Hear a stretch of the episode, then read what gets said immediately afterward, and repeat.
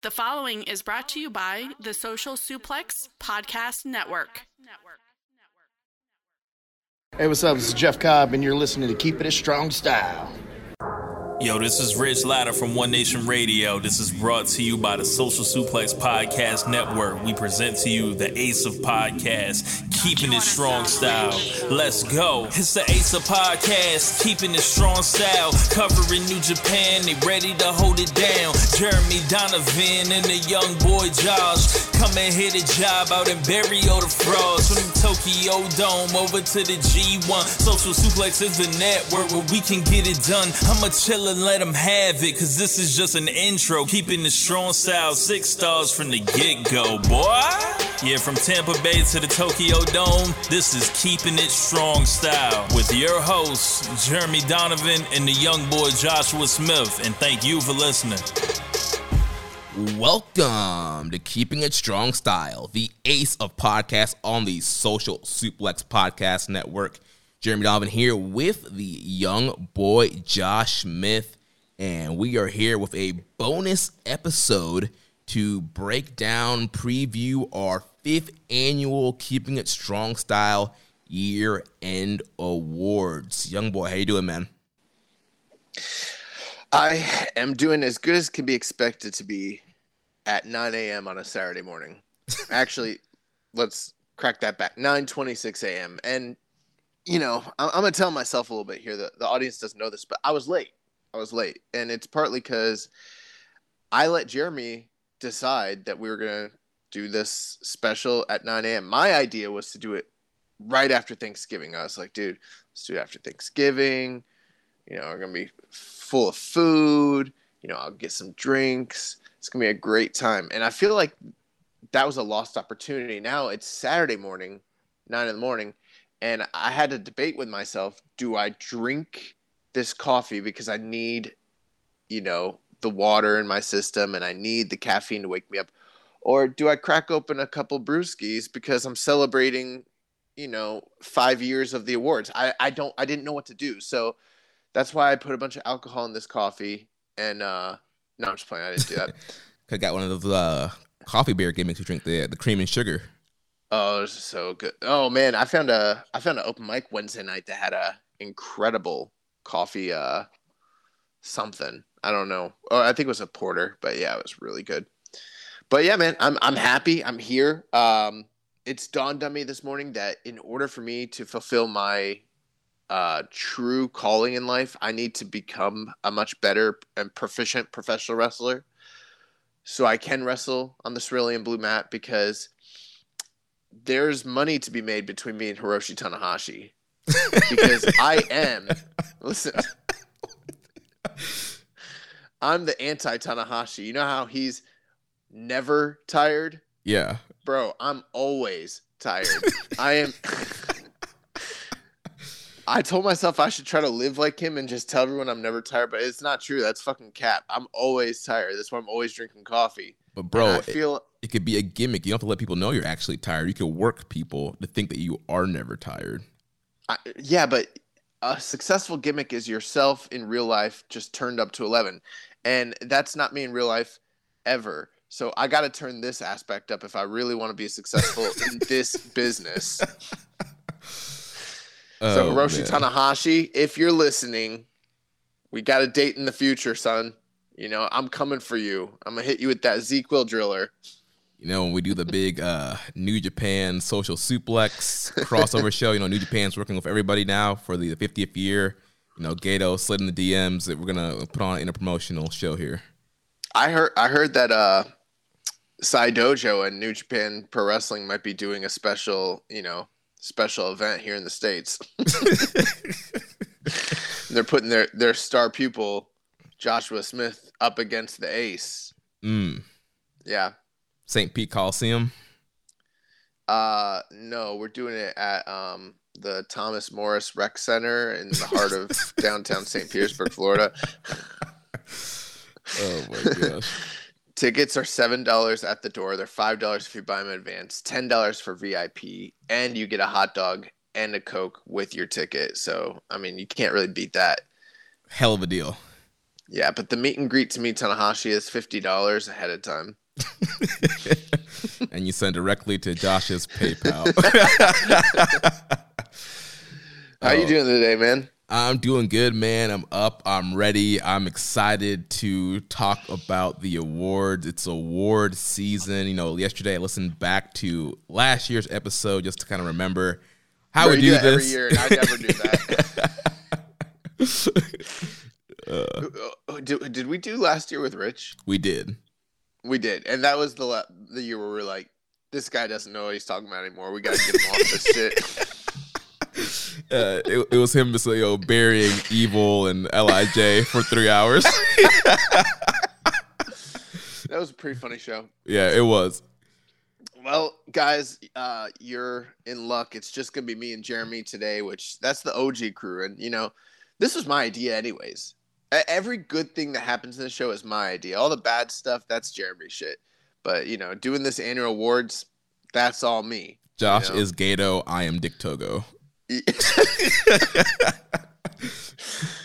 oh man, no, yeah, I'm Inoki, and you're uh Simon Inoki. no, I'm just playing. But uh, yeah, we got quite the list of awards, and you know, to be honest, I don't know how you wanted to start this off. Are we are we going in hot from the top? Are we gonna work our way back from the you know from the back? I don't know what you want to do. I think we got to start off hot with the, the number one category. But uh, first, just how let everybody knows how this works. So voting is open right now. If you're listening to this, the links are out for vote, voting. I made an easy short link for you guys to go to. If you go to bit.ly slash kiss awards 21, that's the link to the Google form. You can also find it on our Twitter, on our Discord. Voting is open now. Our voting period, so the this voting period covers November 14th, 2020 to November 12th, 2021. So if you're asking, hey, wait, wait, what about Best of Super Juniors and World Tag League? Well, last year's Best of Super Juniors and World Tag Leagues are eligible for this year's award. The current tour going on right now, World Tag League Best of Super Junior, will be eligible for the 2022 awards. Yes. And for example, if you're asking about, um, like, let's say Battle in the Valley, and when Jonah Rock or Jonah attacked uh, Juice Robinson, that could hypothetically be a very good angle of the year candidate, just not for this year. That's going to go on the 2022 awards because it fell into that grading period. Um, or for those of you that really liked Hiromu and uh, Desperado from Super Juniors this year, next year's awards. Um, so yeah, same thing with excursion match of the years. Anything that fell inside that, thir- you know, the 13th of November. From that point on, we're talking next year.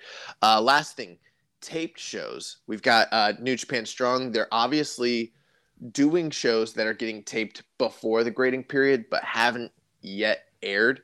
And that's where we're going to basically err on the side of caution and say because we haven't seen it, and only the few, you know, hundreds, maybe thousand people that were actually at the show saw it already. Those are going to become eligible once they are broadcast worldwide. At that point, so if anything that that took place within our grading period but doesn't get broadcast till this year's grading period, that stuff's not going to qualify either. Right. And you have uh, three votes for each category. The first place, second place, and third place vote. First place is worth three points. Second place is worth two points, and the third place is worth one point. So you vote for that in each category. The voting will close on December 19th at 11:59 p.m. Eastern Time. So get your votes in by then. We'll announce the winners on the December 22nd episode of Keeping It Strong Style. Yeah, and keep in mind too, guys, uh, when you're voting those two points, that one point, you might think that your second and third place votes are arbitrary.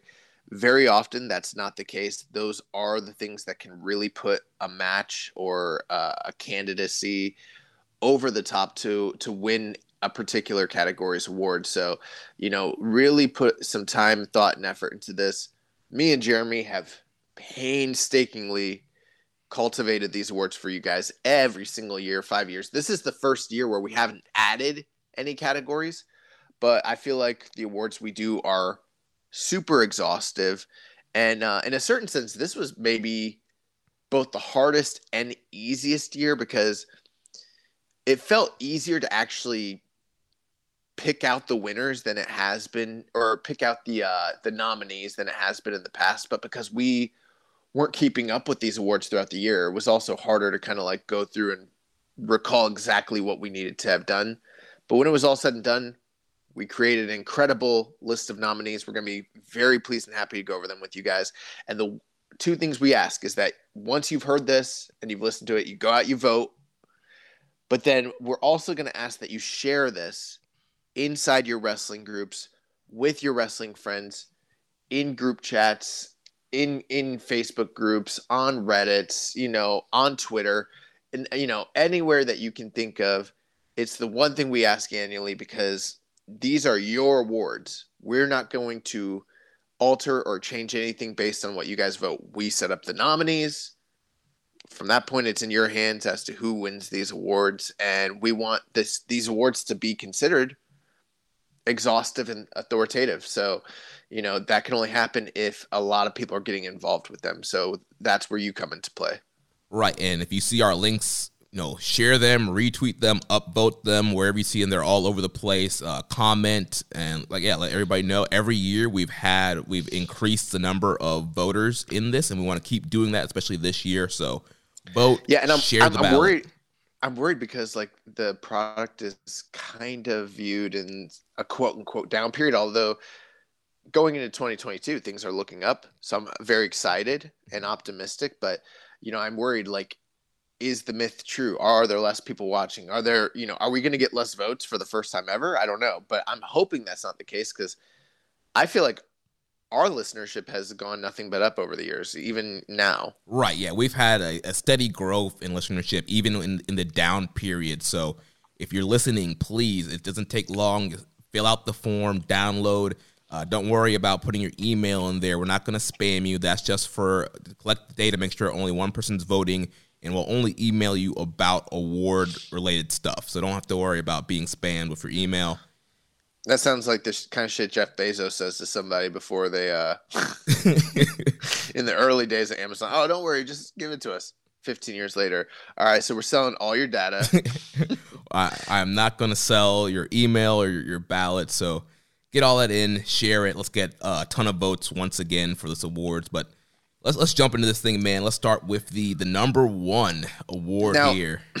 One more thing before you announce the nominees for people that are listening, we tried to do two things, if uh, if at all possible, with these award nominees. We try to go alphabetically, typically by last name, if possible, and we try to go chronologically, especially in terms of like shows and matches of the year. So if you're wondering like why certain things are ordered a certain way, that's usually the rhyme or reason behind it. Right. So let's start with the Antonio Inoki Wrestler of the Year award. And we'll start with the nominees here. So first off, we have Jeff Cobb. Then we have Golden Star Kota Ibushi, the Stone Pitbull Tomohiro Ishii, the Rainmaker Kazuchika Okada, the Assassin Will Ospreay, Zack Sabre Jr., the current IWGP World Heavyweight Champion, the Dragon Shingo Takagi, and then last but not least, the Ace Hiroshi Tanahashi.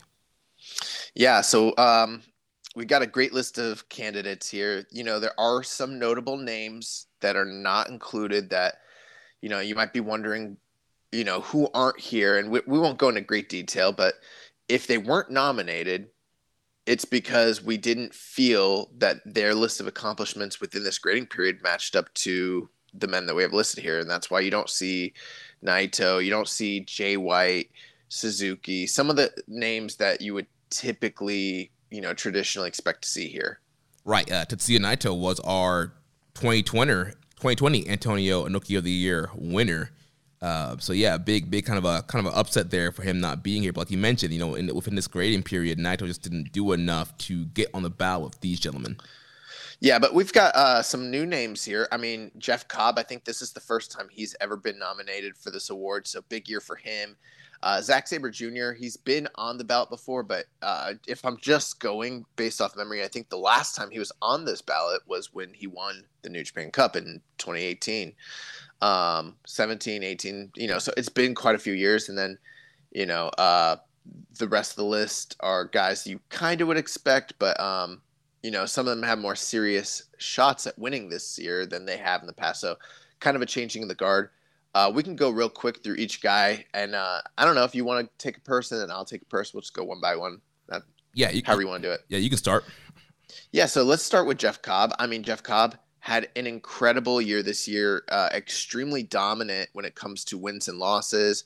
His tag team with um, Great-O-Khan, they were extremely successful in the World Tag League in the early part of the year. And then just all throughout the year, I mean, they suffered very, very few defeats. When they did, very few times was it actually Jeff Cobb even eating any losses. So he kind of came off as like this dominant monster throughout the year. And then uh, you take a look at like how he performed um, after joining United Empire, and then his feud with Kazuchika Okada. He beat Kazuchika Okada um, just prior to going into the G1, so that was you know a huge, huge, huge change in the guard type of win for him. And then going into the actual G1, he uh, was the first ever man, not just Gaijin, but man to go nine and zero oh through the field undefeated. Or actually, I'm sorry, was it eight and zero? Oh? Yeah, eight and zero. Oh. Eight and zero through the field, going into the finals uh, for the B block with Okada. Um, he lost Okada, but that still made him uh, basically secure his place in history as the first ever talent in that tournament's history to have a eight and zero record. And then if you also combine that with like his wins from the year before, I mean, he's had an incredible role when it comes to G one.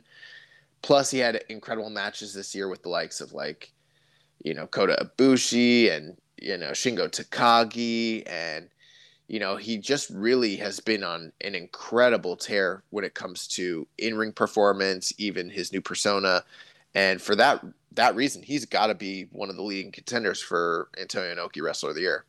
Yeah, definitely. I mean, you know, I can remember us talking about Cobb when he first kind of came in as a baby face. He was kind of in Hontai feuding with Goto, and we're like, man, there's just something missing from him. Like there's he's not quite you know there all the way. And then you know he turns heel, joins United Empire.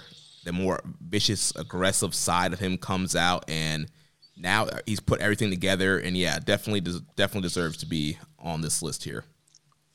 Okay, cool. Well, the next one, I guess we'll just do th- through this format. So we got Kota Ibushi, the Golden Star. Uh, incredible year. This is one where um, people, are, I think, are going to be a little bit mixed because he did ha- suffer from s- some inactivity due to uh, the respiratory pneumonia that he, or aspiration yeah, pneumonia aspiration that he pneumonia. suffered. And then, uh, you know, the tragic finals of the uh, G1 where he had that shoulder injury and was forced to, you know, bow out early due to injury during the match. But I mean, if you really look at just the kayfabe aspect of it, plus his in-ring performance, I mean, very few people could really argue against Kota Ibushi's accomplishments. I mean, he won the title for the first time ever uh, in the dome on January 4th, and then turned around and defended it on January 5th uh, in two of the top matches of the year against two of his toughest opponents in Naito and Jay White. From that point on, as the double champion, he went on to have multiple successful, you know, um, defenses against Sanada and Desperado and Naito. And then he became the first ever IWGP World Heavyweight Champion. Had an incredible defense against Will Ospreay where he dropped the, the strap. And then, you know, went on to have a series of great matches throughout the year. Goes into the G1 after, you know, suffering that aspiration pneumonia. Uh, had great matches throughout the year with Jeff Cobb, Tanahashi, had a successful G1, goes to the finals of the G1 for the fourth year in a row, which is a first ever in history. And then, you know, he suffered the injury. So that's kind of where things end for him at that point. So Ibushi definitely had some low points in the year, dropping the bell, you know, plus uh, I feel like some people um, associate the all the mishaps with the title booking and attribute that to him, whereas it was very clear this was a guy who was doing everything in his power to still perform at a super high level in spite of the weird booking situations, you know? Yeah, definitely. And you, you hit the nail right on the head. Yeah, people are going to think about the inactivity, the, the injuries, the illness when they're thinking about, you know, why is Ibushi on here? But like you mentioned, from a kayfabe perspective, like incredible year, like finally wins the IWGP title, becomes becomes a double champion, becomes the first world heavyweight champion. You know, they're really trying to rebrand and kind of start like a new generation. And he was kind of the first guy they chose. You know, a guy who they never really went with before, and they were giving him the, the full on, you know, strap the rocket to the back, push to the moon. Uh, wins that world title. Also, he, he loses it pretty quickly to. He was God. Yeah, he, he finally became what he, he said he wanted to become uh, a god, but yeah, quickly comes crashing back to reality, losing to Ospreay. Uh, but still had some great matches. You know, had great matches with, uh, like you mentioned, with Jeff Cobb. Um, and then he goes into the G1. He returned from you know aspiration pneumonia from the G1, and also it wasn't his strongest G1. He's been in several that were better, but still he was one of the top performers uh, in his block. And then, like you mentioned, hitting that fourth appearance in a row, and him and Okada were on pace to have probably an all-time great final until that um, nasty landing on the Phoenix splash. Um, so you know, tough tough break for Ibushi there, but overall, kayfabe wise, and the, the matches he put out, great year for Ibushi. Yeah, I mean, I guess it depends with him on what kind of grading criteria you're really going by. If you're just going by in-ring quality and accomplishments, he's got an incredible argument to be potentially the wrestler of the year, especially through the first quarter of the year. But um, you know, if if you're taking into consideration uh, outside factors, you know, other things like you know those intangibles, drawing stuff like that. I mean, there might be some uh, you know detractors against his uh, you know candidacy, and that's the nice thing with wrestler of the year. We've never put parameters as to say like this is strictly you know, just based on in ring or this is just based on, um, you know, the kayfabe aspects or the business aspects. We kind of leave it up to the voters to right. decide for themselves what this award even is. Exactly. Well, next, uh, that's going to bring us to the Stone Pitbull, Tomohiro Ishii. Um, Ishii is one of the guys where, like, he might not have had what you would consider a classically good year in terms of uh, you know, maybe some of these higher accolades like some of the other guys. Uh, but he still found a way to make it onto the ballot because when you look at the run of tag team matches that the Never Six Man Chaos tag team trio had and his involvement with all of those matches, but then kind of extend that out to the many random singles battles that he just happened to have throughout the year in conjunction with the feuds that were going on with the Never Six Men, like his matches with like Yuji Nagata. Uh, that's one that really comes to mind. And then you also look at his G1 that he had, and you look at those matches plus some of the like ones that he had with uh, on the alternate nights with like Hiromu Takahashi, and then kind of couple that with what he was doing in the states, wrestling guys like Moose, his ongoing feud on and off throughout the year with Jay White, which produced several classics, plus his World Tag or uh, yeah, his World Tag League run from earlier in the year. I mean, the the one thing with Tomohiro Ishii is just he was super consistent at a super high level all year, even if he wasn't involved directly in a lot of title pictures. But he finished the year out super strong.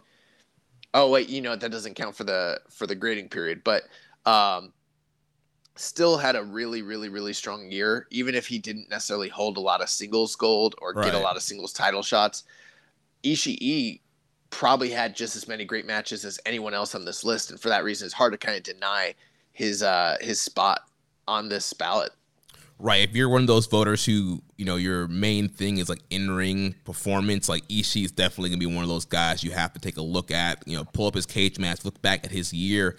And you mentioned several of his great matches. Also, you know, the G1 opening day with him and Shingo uh, a, match of the year contender. Lots of, of bangers throughout the year, and he, like you mentioned, Ishii is just super consistent and is just an incredibly great worker. And he just goes so hard at a high pace all year long. Never takes a night off. And, you know that had that incredible 454 day reign as never six man champs. Him, Goto, and Yoshihashi, and several um, bangers with those matches. You know, main eventing several Road 2 shows and being featured on some of the big shows throughout the year. He was, you know, the the ace of that team as far as in ring performance goes. So yeah, great year for Ishii, and definitely you should consider him when you, you know pull up his cage match, like I said, and look at some of the bangers he had this year. Great. So that's going to bring us to our next candidate. We've got the Rainmaker, Kazuchika Okada. And uh, Okada's an interesting one because he's wrestled maybe uh, more major like um, main events throughout the year than anyone else who wasn't a world champion. But throughout the year, he did not hold any uh, significant singles gold. You know, uh, I've always kind of made the joke that Okada's sort of like New Japan's modern era Hulk Hogan. Like he's never going to hold the Intercontinental title. It's it's world title or bust when it comes to Okada. yeah. But I mean, when you look at his year, it's hard to deny the amount of major feuds and um, spotlight matches that were given to him. I mean, he started off the year with the feud with uh, United Empire and Will Ospreay in just what can be described as a Wrestle Kingdom classic. Um, from that point on, he moved on to other feuds with uh, New Japan Cup. He had that incredible match with Shingo where he actually lost in the first round, um, which kind of spoiled his shot at the double gold or the the world title, I should say. Um, he went on to headline in the dome for the uh, world title against Shingo once again later on at Wrestle Grand Slam. He lost that, so he did have two big losses to Shingo, but um, in the G1 he was fantastic. It kind of felt like the resurgence of you know the Rainmaker. Uh, the match with uh, Hiroshi Tanahashi on night two really stands out as one of the higher matches that he had in that tournament, and just all throughout the year, classic classic matches, uh, especially the feud with Jeff Cobb. That's another thing that really stands out. His trio of matches that they had, and um, going through the, the uh, G1, finally winning it again after seven years being on the outside and being positioned to headline the dome and really be a, a figurehead going into that Noah feud. Kind of seems like he's regained a sense of that Rainmaker character, and he's kind of resurgent and, and almost a throwback to himself once again, you know?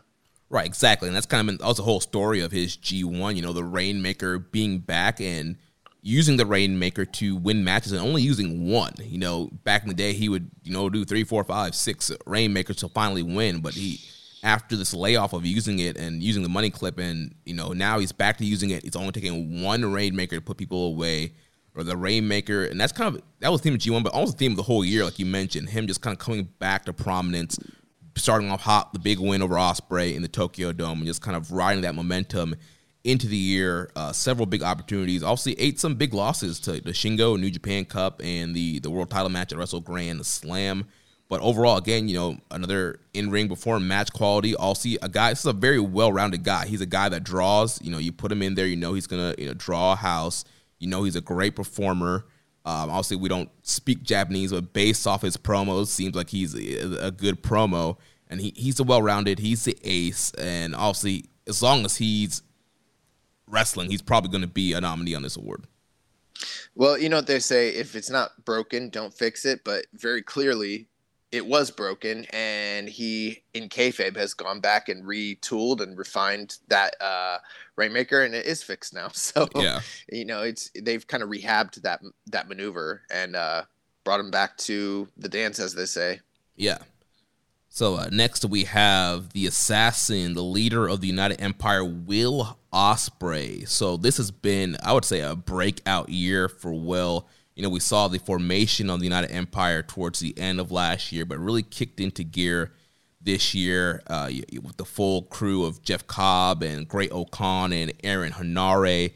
Uh, Ospreay started off hot with the feud with Okada in the Dome, and then going on into New Japan Cup, um, having some great matches in there. Obviously, the match with Sabre was uh, one of the greats in that in the early part of the tournament, and then coming down to the finals of him and Shingo, and, and a great match leading to the rematch at uh, Dontaku. And over, I, I skipped over it. Well, actually, that comes after New Japan Cup. Yeah, so they have the New Japan Cup. He wins, and then he faces Ibushi at Sakura Genesis, and kind of pulls a big upset. You know, Ibushi dropping the world title to Ospreay pretty much right after he gets the new title, and then uh, uh, Ospreay goes off to face Shingo at Dontaku, which is a classic match, one of the top matches of the year. Then obviously he drops the title due to neck injury. There's the whole Gaijin unrest stuff, but then he makes the, the big return at Resurgence, claiming to be the real world champion. And then he's just been having uh, a string of great matches on Strong, and they've started this whole Empire LA Dojo feud. Yeah, and I mean, there's other things too um, that you could also touch upon. I mean, his run through the New Japan Cup and some of the classic matches that he had in there, not just including the Shingo match, but I mean, he he really pulled a lot of guys up to a higher level, including like Dave Finlay. That yeah. was another match that like you think about it kind of stands out. Uh, you talked about the Tenkoji feud. I mean, the uh, amount of greatness that he brought out of an older Kojima in that you know street fight slash you know basically ladder match was you know that was something something really really special. And it's not even just the amount of great matches that he had because he always has those but we saw him finally turn in last year's G1 which is right on the cusp of the grading period. But we finally got to see that play out in a major way here during the, the early parts of this year where he really came into his own as a stable leader as a world title contender and then ultimately as the first ever british iwgp world champion. Um, so those are kind of the things that stand out. Uh, you know i would say if if we had just capped these awards to the first quarter it's really a death match between him and shingo at that point. Um, obviously once he got injured things changed a bit and his activity in New Japan uh, went down a little bit. But if you're looking at um, what he did in the States, um, and then by extension, the run that he's been on in Rev Pro and on some of the indies, and we'll talk about that a little bit more when we get to excursion match of the year. This guy's been on a tear in Rev Pro, in OTT, in House of Glory, in New Japan Strong. You know, um, he's really had a truly fantastic year, even if it hasn't been as apparent because he's not wrestling on Dominion and he's not wrestling in the G1, that sort of thing. Right. Well, let's move to the next guy, Zack Sabre Jr., one half of the IWGP World Tag Team Champions with Taichi Dangerous Tekkers. So obviously, Dangerous Tekkers a big focal point in the tag division this year, one of the top teams. But Zack has had a lot of great uh, single stuff as well this year.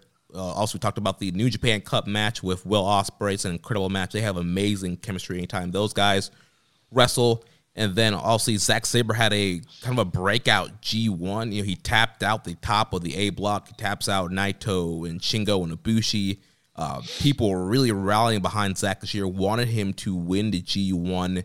Uh, got a world title shot right at the end of the voting period against um, Shingo Takagi in another great matchup. And then also at the G1 finals, the, the big exhibition match with Katsuyori Shibata, which was a huge surprise. And for five minutes, people loved that match, and it's super high on cage match. And yeah, Zack had a great year. Yeah, I mean, when you kind of consider everything that the Dangerous Tekkers were doing, and then what he was accomplishing outside of Dangerous Tekkers, and you kind of combine those, you got a similar situation to Ishii, where you sort of have to consider uh, not just his single stuff, but the you know the sums of all the parts of of his uh, activity throughout the year. And I mean, Dangerous Tekkers in terms of just you know if you're excluding the never six man tag team championship run of the Chaos Trio. They're absolutely at the tip top of the tag teams. I mean, when you look at what they did in World Tag League, coming out of World Tag League, the feuds they had with God, the feuds they had with uh, um, Sanada and Naito. Naito, and then also the, the matches they had with Goto and Yoshihashi. Uh, they they were really like tearing it up this year in terms of tag action, like just totally dominant.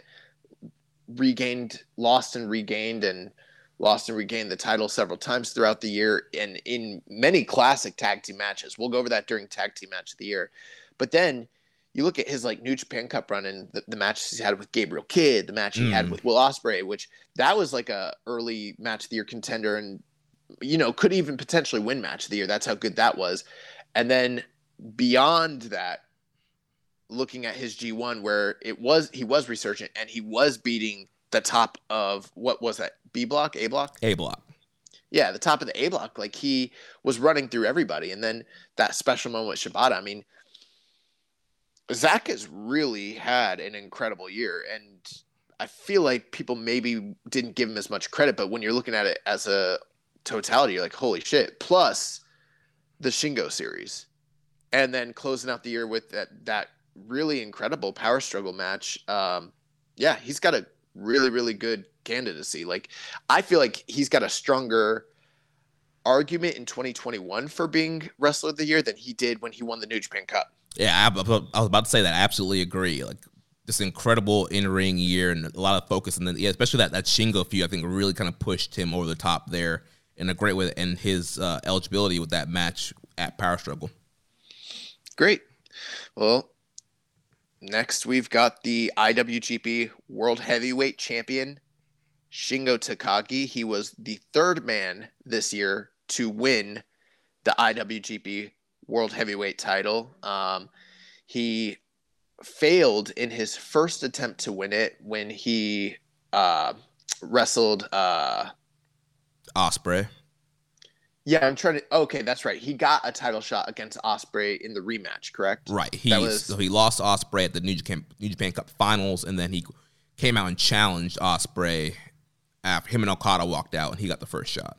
Where did they wrestle? Was that Kizuna Road or Dontaku? Dontaku Night Two. Okay, Dontaku Night Two. So yeah, he he failed to win the title in his first attempt to win it, but then um, ended up facing off with Kazuchika Okada for the second time in this year um, during Wrestle Grand Slam. He upset everyone who thought that it was, you know, LOL, Okada wins. Shingo finally wins the belt as an outsider, a guy who started in this company as a junior heavyweight, a power junior, decimated that entire division, came into the heavyweights, and, you know, people were saying he was just going to be a never guy and, you know, kind of bucked above that trend. Uh, you know, and maybe some of it was fortuitous just based on sickness and COVID and Gaijin unrest, and it might have taken a lot of outside factors to decide to go with this guy.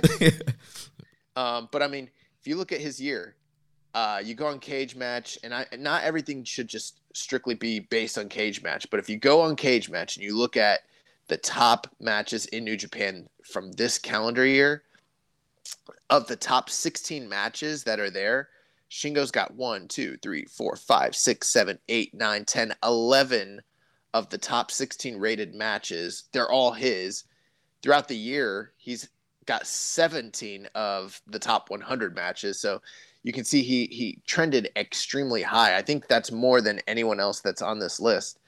And then when you look at his accolades, you know, he probably had the run, singular the MVP run of the New Japan Cup, even though he lost in the finals. I mean, he was the guy who had more great and important matches than anyone else in that tournament. He beat Okada twice this year, which is like no easy task. He had an absolute banger with Jeff Cobb at Wrestle Kingdom, shown super bright on one of the brightest stages, and then goes in the G1 and probably has the MVP run of the G1 as well, even though he didn't win that and you know successfully defended his uh, world title all throughout the year. Ended the year as the champion. Many people never th- thought that we'd live in a world where he would headline the Tokyo Dome against the Ace, but that's exact, or you know, against uh, the Rainmaker, but that's exactly what's going on. Plus, his series of matches with uh, Hiroshi Tanahashi earlier in the year, that can't be denied. I mean, I, I don't want to say that there are favorites, but it's going to be tough for anybody to overcome the uh, quality of work that Shingo Takagi has laid out this year. Yeah, you know, you, you want to talk about a well-rounded guy. Shingo has the matches, he has the feuds, he has the promos, he has the accolades. Like this guy literally has it all, absolutely killing it. You know, I remember when he first came in, and we're we were getting questions. You know, will Shingo ever be a IWGP champion? Will he ever be a main eventer? Will he be stuck in the you know the never mid card division? And at the time, I was like, I felt like yeah, they're they're, they're kind of making him the new Goto. He'll have great matches. He'll be in that upper never division. Maybe he'll get a title shot, but he won't win it. But uh, he mentioned obviously circumstances happen, but I mean, I'm super glad that they went with Shingo, gave him a shot. He's been super consistent, a great world champion, great title defenses. He's been the highlight of New Japan during the pandemic era and just one of the, the top focal stars that have really broken out this year. And yeah, I mean, he has a super strong case. And also, we don't want to sway the votes and tell you who to vote for, but it, it's hard not to give Shingo one of your three votes, in my opinion. Yeah, so that's going to bring us to our final nominee for Wrestler of the Year. As you can see, we kept the field a little smaller than some of these other categories. Uh, but this is who we thought was most deserving. So uh, next up, we have the ace of the universe, Hiroshi Tanahashi. And um, this is another case of someone who had a sneakily good year. Um, while he definitely suffered some losses in major spots, if there was anybody that you wanted to count out, uh, count on in a pitch to really go out there and deliver and kind of carry a card or carry the company in, in some trying times, which this company definitely had some. Tanahashi's your guy. And I mean, you look at the the accolades and he's right there. I mean, Tanahashi, he had a US title run this year. He had a never title run two titles that I didn't think I would ever see Hiroshi Tanahashi carry.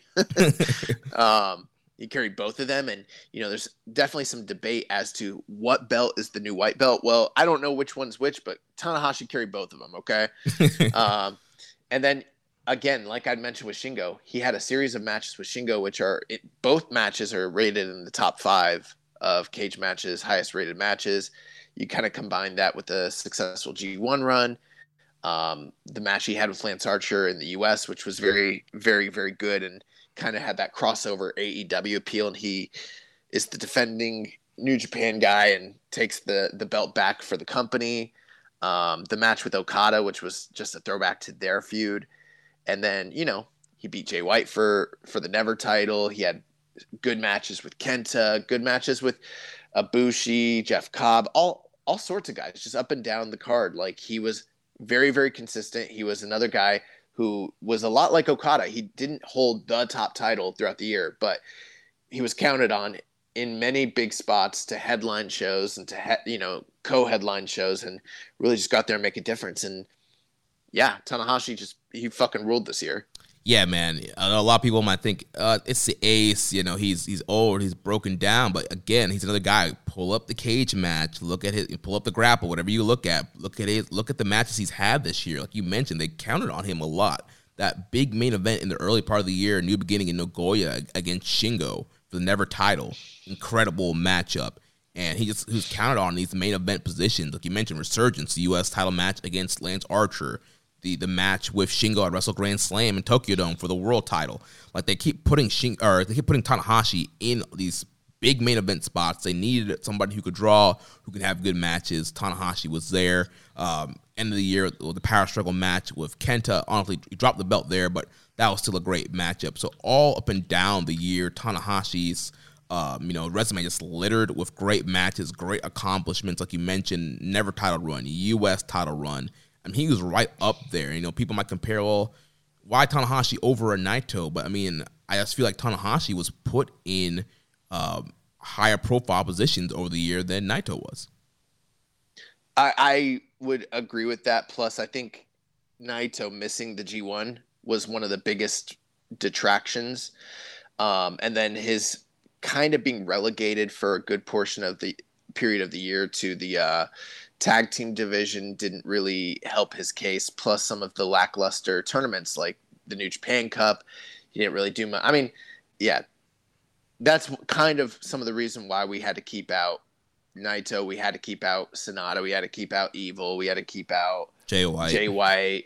There was just there's quite a few guys that have big names, and in other years probably would have gotten in, but just didn't have the resume this year to be part of these top eight. There, as you notice, there's no juniors either. Right. In the past, we've had had guys get on there with their incredible work in the junior division, but yeah, this year just just the heavyweights.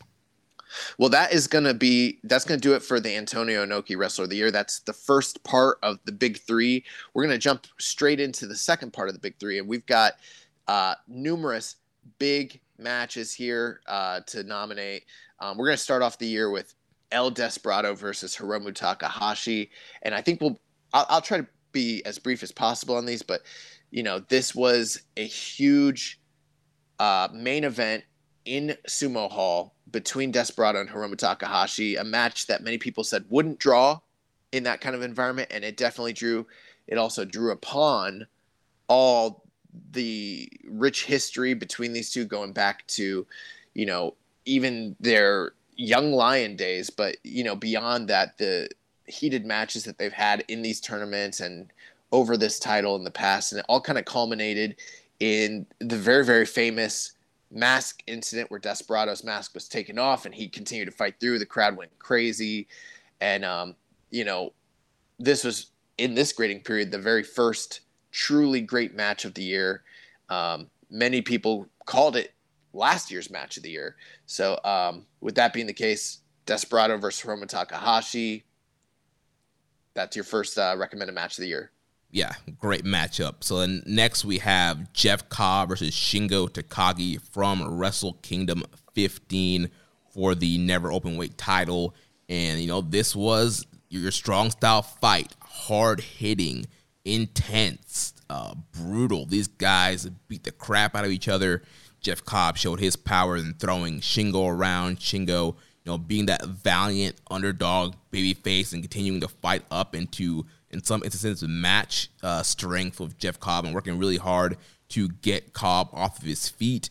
Uh, this is a match that uh, tons of people have as their top match of the year. This match, a lot of people said it stole the show, Wrestle Kingdom weekend, and people absolutely love this. And this was kind of a breakout moment for Cobb, and just a great performance from Shingo as well, and really just another thing that highlight kind of elevated the Never title.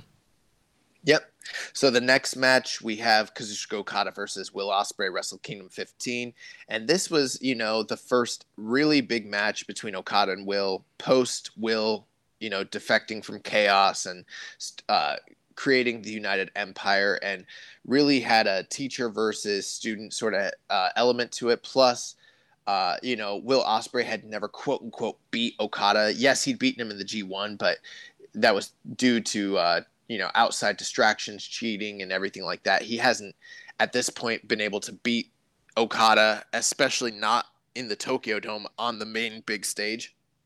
So that story was kind of at play here, and these guys went out there and they just they had a banger. They had a really really great match, um, much like the Cobb Shingo match. Many people said that this match also stole the show and was the match of the two night event.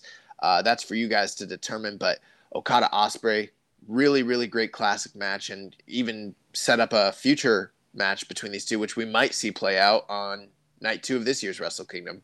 Right. And so our next match also comes from Wrestle Kingdom 15, and it is the main event from night one. It is the Golden Star Kota Ibushi versus Tetsuya Naito for the double titles. Also, you know, Ibushi, he was the first man to lose the briefcase to Jay White, but I know Naito felt sorry for him, really wanted him to give him a shot here, and so. Oh man, I forgot about that. uh, so Ibushi still got his title shot against Naito in the main event of the Dome, and he finally does it. He he wins the big one here in a great match. We all know the history between Naito and Ibushi, and just the kind of danger and intrigue that their matches bring with, with the head drops and kind of crazy spots. And this one uh, was no different. Another great matchup here in this feud with Ibushi uh, winning and going on the night two. Yeah, and um, that's going to also lead into the night two main event, Kota Ibushi versus Jay White. Uh, much in the same way, this was one of the top matches of Wrestle Kingdom, and th- this is kind of what we were talking about when we were talking about the accolades of Ibushi as a Wrestler of the Year candidate. Um, I feel like because these matches were like so long ago, they're almost a little bit forgotten about. But I mean, extremely, extremely high rated. I mean, I thought this Jay White match was maybe the best Kota Ibushi Jay White match, and they've had a series of really great matches in the past. Uh, I don't think it's far off, or maybe even might be on the exact same playing level as the uh, G1 final that they had from a year or two ago. That was also really outstanding. And you know, Jay White has beaten Kota Ibushi in the dome before, so you know, not only does Kota Ibushi need to successfully defend these titles on the big stage, but do it against one of the guys that he's had the most problems with uh, you know, like you mentioned, he even lost the briefcase to this guy. yeah. So um, they went out there, they tore the house down, and you know, just really set the bar super high going into the rest of the year. Yeah. So up next we have Hiroshi Tanahashi versus Shingo Takagi for the Never title from New Beginning in Nagoya. I absolutely love this match. This match got me so fired up. I wrote a column uh, about this show and about that match, and you know it was the Never title, but it was like the classic New Japan style main event with the Ace Tanahashi and Shingo. Uh, so you had that classic main event style, the hard hitting style of Shingo, that Dragon Gate's pace, all kind of mixed into one, and just absolutely incredible spots and near falls and reversals. And, you know, Shingo had just been on such a hot run with the never title at this point. And, you know, like you mentioned earlier, like, you really don't see a guy like Tanahashi winning the never title. So a, a lot of people thought, including myself, oh, Shingo, uh, a great defense for Shingo. He's going to move on, get a big win over the Ace. But Tanahashi, you know, O's on top, pulls a big upset here, and wins the never title. You know, the funny thing is, I remembered that Tanahashi held the never title this year, but I was trying to remember who he even beat for it because in my mind I didn't remember him beating Shingo here, but I guess he did, didn't he? Yeah. wow. so the next match, uh, we got Will Ospreay versus Zack Sabre Jr. from the New Japan Cup, and boy oh boy was this match great. Uh, it really showcased the talents of both men, not just Will. Not just a styles clash in the sense of Will being a high flyer and Zack being a, a technical master, but really showed both guys go pulling out all their bags of tricks and showcasing that they're more than just one trick ponies. And in my opinion, was probably the best Ospreay Sabre match ever. And I've seen the vast majority of uh, their major matches together, and um, even the drama of Will Ospreay, his uh, nose exploded at one point in this match, really heightened the the uh, you know the intensity and you know drama of this match and in my opinion was one of if not the best match of the New Japan Cup. We got another nominee coming up here for the same tournament, but this match was truly like special. And uh, if you haven't seen it, go out of your way check it out. It's a great candidate.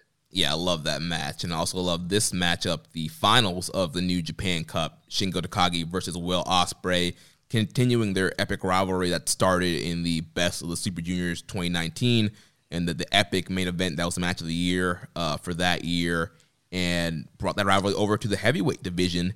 And these guys had an incredible matchup. Um, you know, there was some shenanigans with Bea Priestley uh, in this matchup, but still, that didn't really take away from the incredible work these guys put in and just how hard hitting it was, and also the great reversal encounters.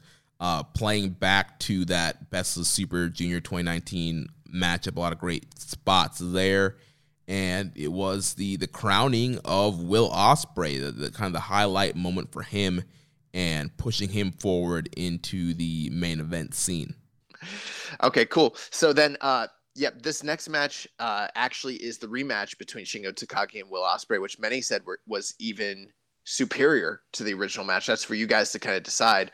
But um, it took a lot of the story elements that had been laid out between Shingo and Will, which was all playing off of the earlier series of matches that they'd had, um, and kind of even expanded upon that. So it's sort of like the New Japan Cup was sort of like a bridge between their earlier series of matches where you know the dynamics of their characters was vastly different back then and now we're kind of into like a new saga of matches between these two which we might see again play out on the second night of wrestle kingdom but um, you know, at the time when this match occurred, many people were calling it the match of the year.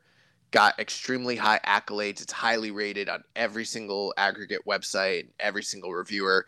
Um, and if you haven't seen the match, I highly recommend you go and see it. It's clearly one of, if not the best New Japan match of the year. Uh, just truly, truly special stuff. And I mean, these guys have the history. They've won match of the year in the past for their New Japan Cup match now they're kind of remaking magic here at the heavyweight division. Yeah, definitely. So the next matchup is another rematch. It's the rematch from Hiroshi Tanahashi and Shingo Takagi. It's at Wrestle Grand Slam. So big rematch. The Never Title match was, you know, a big favorite for a lot of people, a top contender.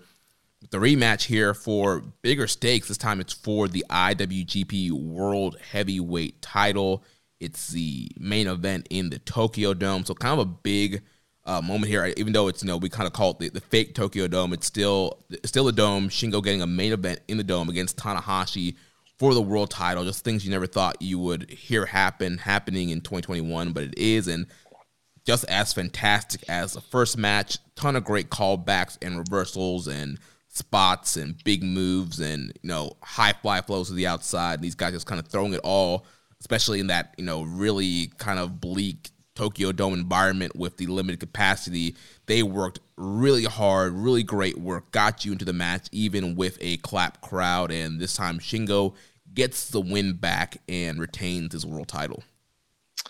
Awesome. So then that brings us to the G1 series and uh, first recommended match of that period of the year: Shingo Takagi versus Tomohiro Ishii, G1 Night One. And I mean, there's no denying that this was one of, if not the best match during the G1 this year. And it started off extremely hot. You know, Shingo and Ishii, they've got the history. They've had uh, numerous um, match of the year candidates uh, on our awards year after year, and this year is no exception. And uh, you want to talk about strong style, you want to talk about stiff strikes, you know, lariats, headbutts, you know, pumping bombers, you know, brain busters, you, you name it. These guys were doing it, and uh, one of the most viscerally violent matches on this list of nominees. And uh, they went out there and they really set the bar super high for the rest of the G1 um, throughout the entire tournament. And yeah, just incredible, incredible stuff from these two.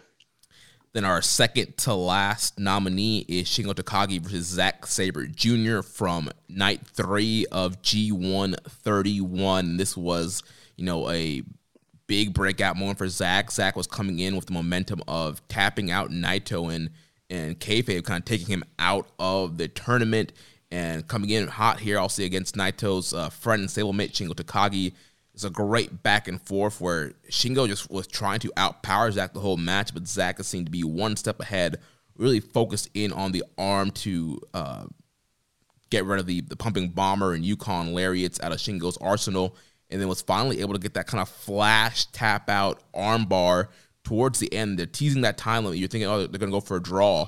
But no, uh, Sabre gets Shingo in the right spot at the right time. Shingo taps out immediately and this was a huge win, and everybody was very excited about what this win was going to lead for Zack Sabre Jr. Yeah, absolutely. And that actually led to our final match of the year candidate, which is the rematch between Shingo Takagi, Zack Sabre Jr. from Power Struggle, the last major show of the grading period for us. And uh, a lot of the same um, story elements that you just mentioned, they apply here as well. Um, but with this match, the stakes are a little bit higher because the world title's on the line. And, you know, the question is can history repeat itself? Does Zack Sabre Jr. have it in him to, you know, make the magic happen again? Or does Shingo sort of have an out because, you know, that match was a tournament match early on in the tournament and the strategies and the, uh, you know, the thought processes of a competitor during a G1, you know, block match is a little bit different than when the world title's on the line on a major show. And these guys went out there and actually, you know, absolutely tore it up. Uh, you know, the, the debate was hot raging as to which was the superior match. Was it G1 Night 3 or was it Power Struggle? Again, that's for you guys to determine. But uh, both were so good that we couldn't leave them off of the uh, the ballot here.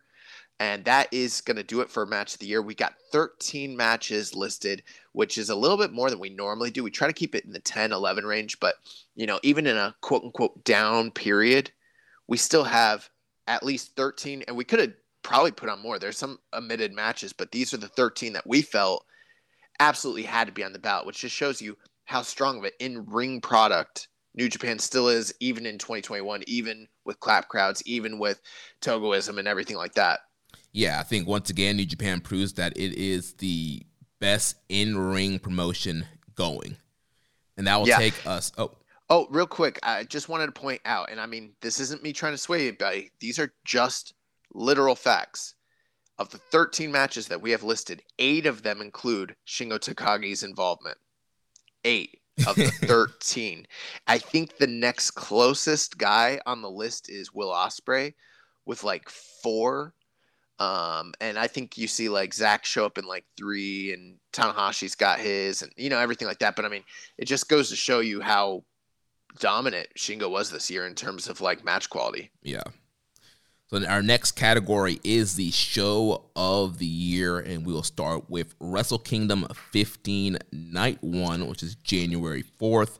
Uh, also kicking off the calendar year with the the big double dome event.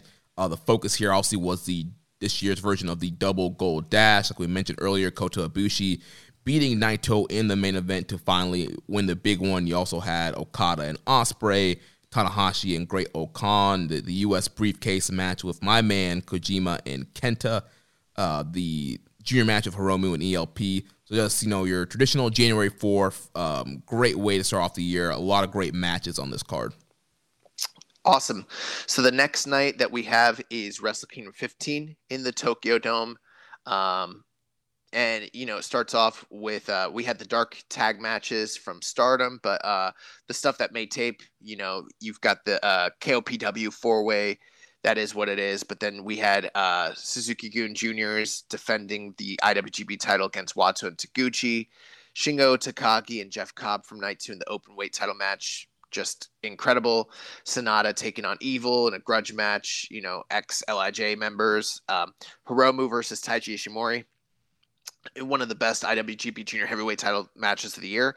And then the main event was Ibushi defending the double gold against Jay White. So, uh, and that match went 48 minutes, five seconds. Wow. yeah, it was long. that's, that's pretty crazy. So that's, uh, that's your second night of Wrestle Kingdom. Next up, we have Castle Attack Night 2 from February 28th in Osaka, Jo Hall. Big main event here was Kota Ibushi defending the IC title against Tetsuya Naito, and yet again another great match in their series. You had Despy defending the junior title in a three-way against Bushi and ELP.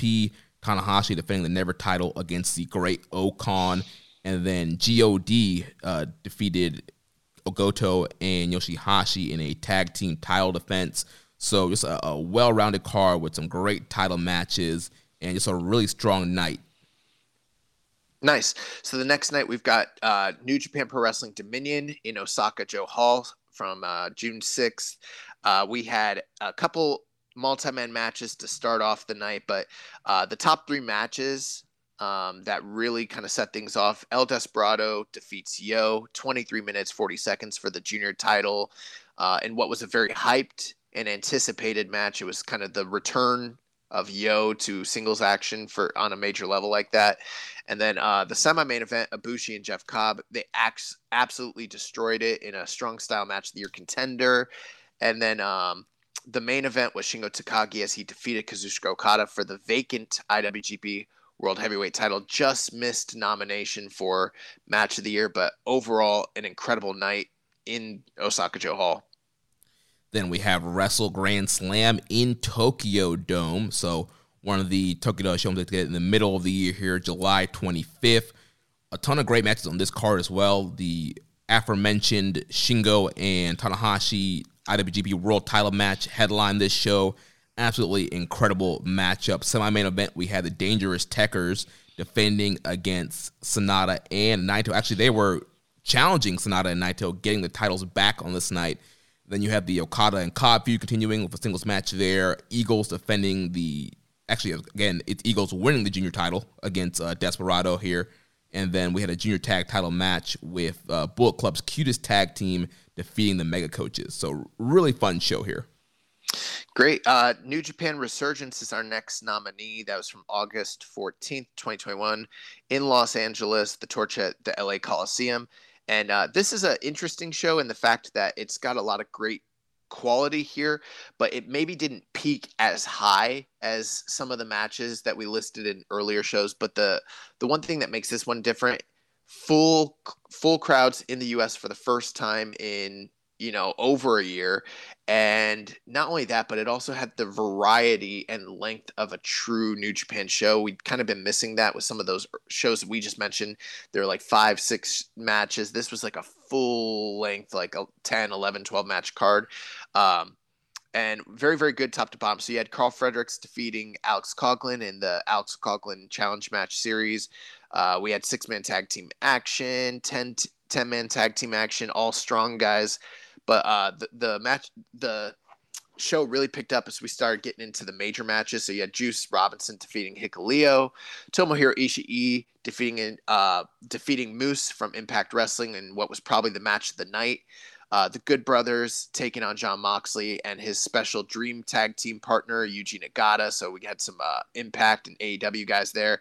Uh, the never open weight title match between Jay White and Dave Finlay when we found out LA is Jay White country, and then the main event as Hiroshi Tanahashi wrestled the IWGP US title away from Lance Archer in uh, a very great main event. So um, awesome evening, top to bottom. Yeah, Next up, we have G1 Climax 31 Night 2. So it's the B block from September 19th.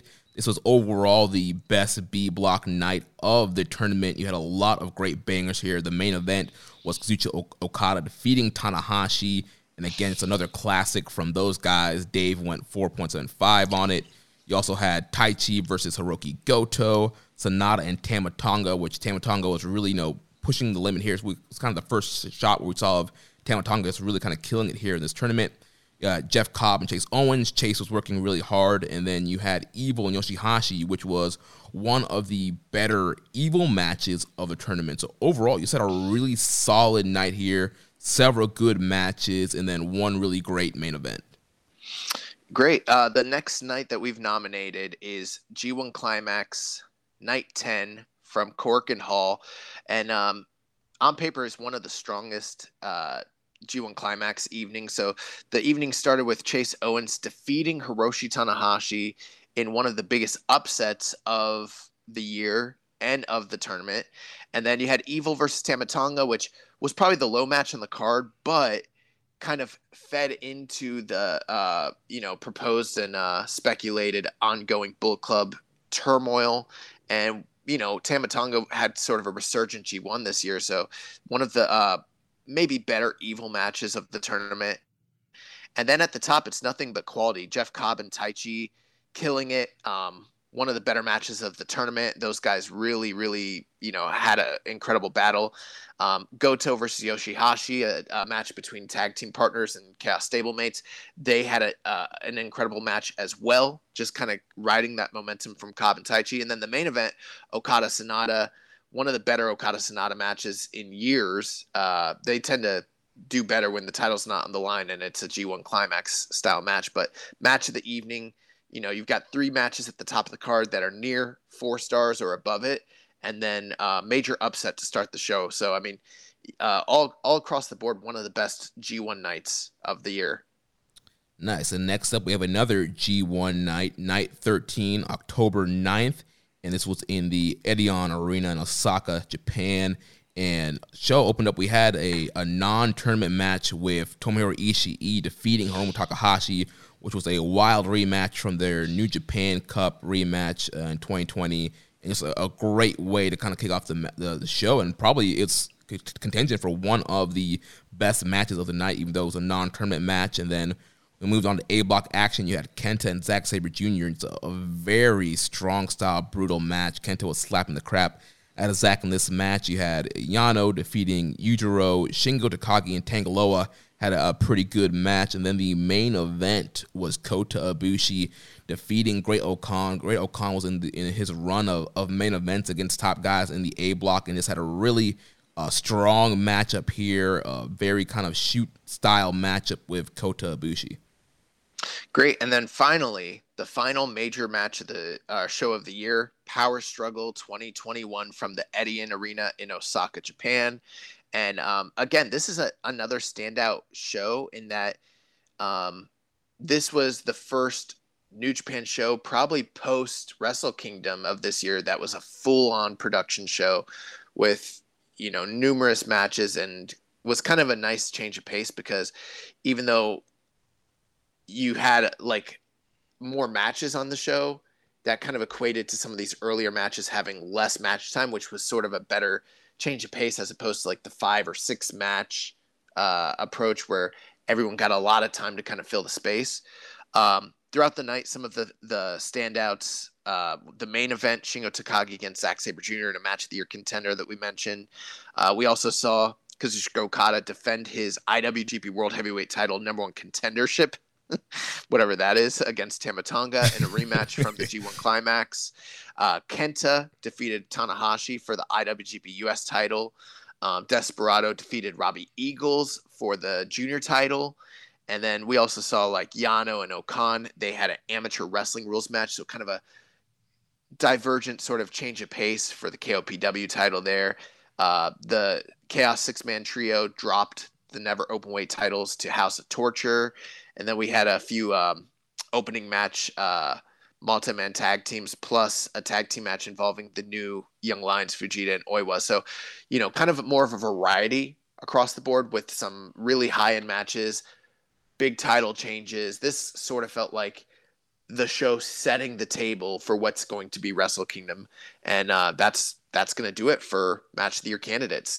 So, got a lot of really really good candidates there for you guys to kind of suss through, and you know, you tell us what you think is the absolute banger show of the year. Yeah, like you mentioned, you know, might be in a down year, but we still had some great shows and some great shows to pick here for the show of the year. Nice. So then we are going to move on to the remainder. We've done the big three. Um, for the rest of this, we kind of usually just give the uh, topic, we give the names, and then me and Jeremy just sort of popcorn around, giving our general thoughts about the nominees, so we can save on time. Because as you can see, we've got a lot of candidates or a lot of uh, categories here. Yeah. So our next category is the Jushin Thunder Liger Junior of the Year award. So our nominees we have El Desperado, Robbie Eagles, the Bone Soldier Taiji Ishimori, Ren Narita, the Headbanger El Phantasmo, Sho, and Hiromu Takahashi. Yeah, I feel like the junior division has been a little bit uh, interesting and sort of in flux here because one thing you have to take into consideration the biggest tour for them throughout the year is always best of the super juniors and traditionally that comes in may but you know, for last year and then now this year as well, um, they both ran in that November December time slot, which is a change from tradition. And it, it's not that it's worse, but I mean, it's definitely just a change because typically stuff that happens at that period of the year kind of becomes a little bit of an afterthought. And I think you and I were both expecting there to be uh, a change in. Well, I think we both thought that like COVID was going to get better and we'd end up with super juniors from last year on the grading period and then we'd go back to the traditional May time period this year. And so we'd end up with two junior um, periods to kind of grade off of, but that's not really the case.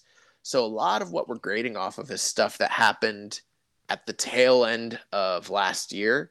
And then anything that was happening in either the junior division or the junior tag division from this past year, which you know, maybe hasn't been as hot or as uh, you know, heralded as it's been in the past, you know. Exactly. Yeah, I was listening back last year, like, yeah, 2021 is going to be the year of the juniors. yeah, we really thought that, and it didn't end up being that way. And then you also have to take into consideration, too, like Super Juniors took a different format turn. I mean, it was a single block tournament. It's not, you know, the traditional two blocks that we've become accustomed to.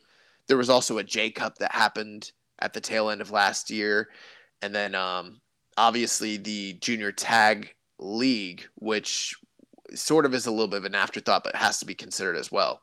Right. And I think the the one interesting name that really wasn't involved in any of that stuff is Ren Narita. So Narita has been on NJPW Strong doing his excursion in the LA dojo.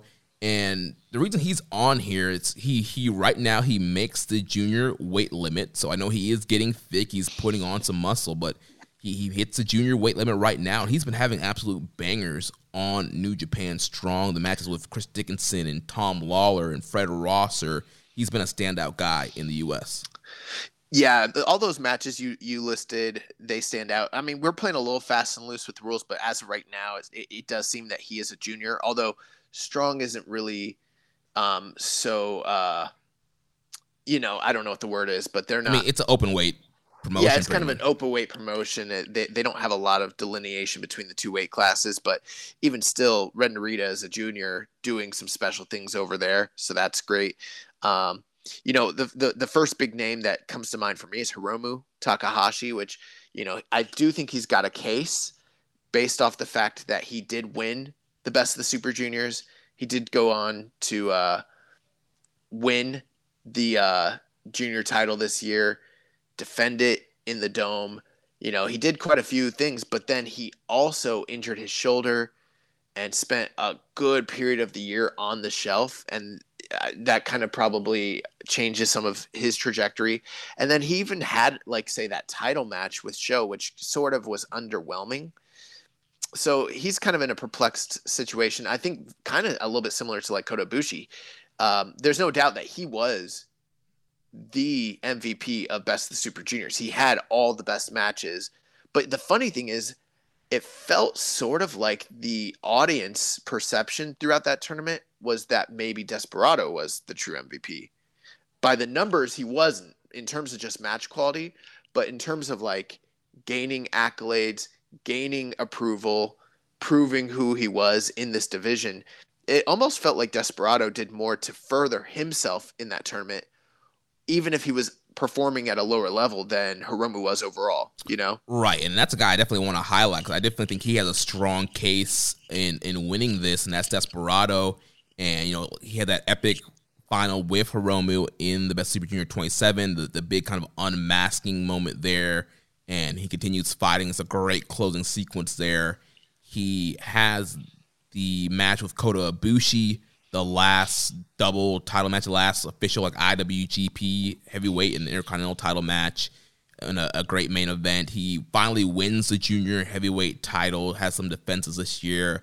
Also, him and Kanemaru um, in the junior tag division as well. So Desperado just a, a kind of a, sneaky great year. He didn't win the Super Juniors, but almost in a, in a way kind of like Shingo, where he didn't win all the tournaments, but he had great performances. Like you mentioned, he had that fan support and just really kind of broke out and finally winning that junior title. Yeah, and um, the thing with Desperado too is he also did business. You know, he drew in Sumo Hall with Hiromu Takahashi. He drew with Kota Ibushi. So I mean, you know, he he kind of proved himself as a commodity, not just as a performer, but also as in terms of popularity and his ability to connect with the crowd. And yeah, multiple time uh, junior champion, world title, or you know, heavyweight title challenger, multiple time tag uh, winner this year. He also, you know, was in the finals of the Super Junior. So uh, uh, he did a lot here. Uh, a couple other guys too worth mentioning. El Phantasmo. This is a guy who uh, kind of split his time between um, New Japan in the states and then also in Japan. Um, he wasn't in Best of the Super Juniors, but he was in the uh, J Cup and won the J Cup. He also um, challenged for the junior title this year and was a multiple time holder of the IWGP junior heavyweight titles. So, you know, kind of, um, you know, had a sort of an understated year, but was still doing a lot of really good work in the States all throughout the year as well. Yeah, and then Robbie Eagles had a really good Best Super Junior 27. He also finally won the junior title this year, um, beating what did he beat? Uh, Hiromu for that title. Yes, um, in a great match. No, no, no, no. He beat El uh, Desperado. He beat Despy. He defended against Hiromu. Um, yeah, Hiromu came back from injury. People thought he would come back and just swoop up that belt, and he he didn't. yeah, big win for Eagles. Uh, goes to the U.S. and strong. Has some great matches there. Him and Tiger Mask team this year in the Super Junior Tag League, and then him and Tiger Mask Flying Tiger. They win the Junior Tag Team title, so he's held uh, both titles this year. Yep.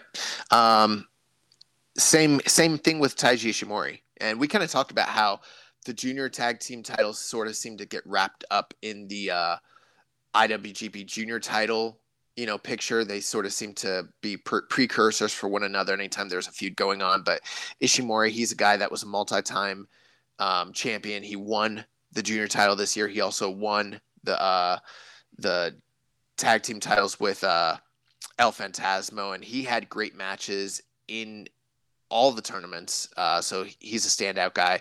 And then the last name um, is Sho who really had a great tournament during the Super Juniors, but then um, sort of had a different story going between himself and Yo, and how everything sort of broke down with Roppongi 3K, and then really made himself uh, a different man altogether, joining the Bullet Club, joining the House of Torture, changing his appearance, his style, his working, and is kind of poised for a big 2022. And we're kind of seeing that play out here in this year's Super Juniors. Yeah, it'll be interesting to see with the new, you know, House of Torture look and gimmick and the way his matches have been going if he's going to end up on this list next year. Yep, so that is going to do it for the uh, Jushin Thunder Liger Junior of the Year. Uh, we have our next uh, category. It is the Tag Team of the Year. And uh, our nominees are the Bullet Club's cutest tag team. That's Taiji Ishimori and El Phantasmo. The Dangerous Tekkers, the team of Zack Sabre Jr. and Taichi. We've got the uh, Suzuki-gun Jr. team of El Desperado and Yoshinobu Kanemaru. The Chaos Six Man tag team of Goto, Ishii, and Yoshihashi, God, Tanga Loa, and Tama Tonga. Uh, the United Empire tag team of Jeff Cobb and Great-O-Khan, and then the LIJ tag team of Tetsuya Naito and Sanada. So quite a few great nominees here. Yeah, and some uh, new faces on the board as well.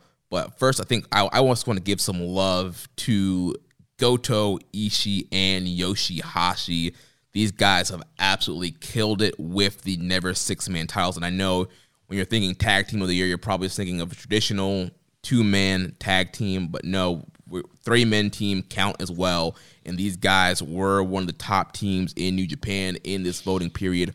454 day reign as the never open weight six man tag team champions. Great title defenses up and down the year. Uh, great just chemistry and, and match quality. These guys killed it. Yeah, yeah, within our grading period, they had one, two, three, four, five, six, seven, eight title defenses that uh, come into consideration, and you're going to see many of those matches fall into the tag team match of the year category. So, I mean, not only were they going out there and defending the titles, but they were doing it in main events in Korakuen Hall, and they were doing it you know 25 to 40 minutes at a time um, really really having fantastic matches they elevated these titles to the highest levels that they've ever been um, which in my mind not only just based on the length but also the invested stories and feuds that were involved with it and then the quality of the matches these are undoubtedly the greatest never open weight six man tag team champions in history. They they made these titles mean so much more than they've ever meant before, and I think after dropping them, they never they might never mean as much ever again. True. The other thing too is um, Ishii. Or I'm sorry, no, Goto and Yoshihashi were also a tag team that were contesting for the uh, heavyweight tag team titles, um, and you kind of can combine some of that into what was going on with this never open weight six man tag team title as well many of those feuds sort of extended one into another. So oftentimes the heavyweight tag team champions would grab a third partner and try to come challenge for these belts as well. So um, those are sort of a natural extension of what they were doing in the six man tag team division as well. Uh, I think that there's a good chance because they were six man champions and many of their matches were happening on Road to style shows. They're going to get overlooked. But um, I mean, I'm not afraid to say it. Like this is my pick for this is my pick for tag team of the year. This is this is my um, vote also.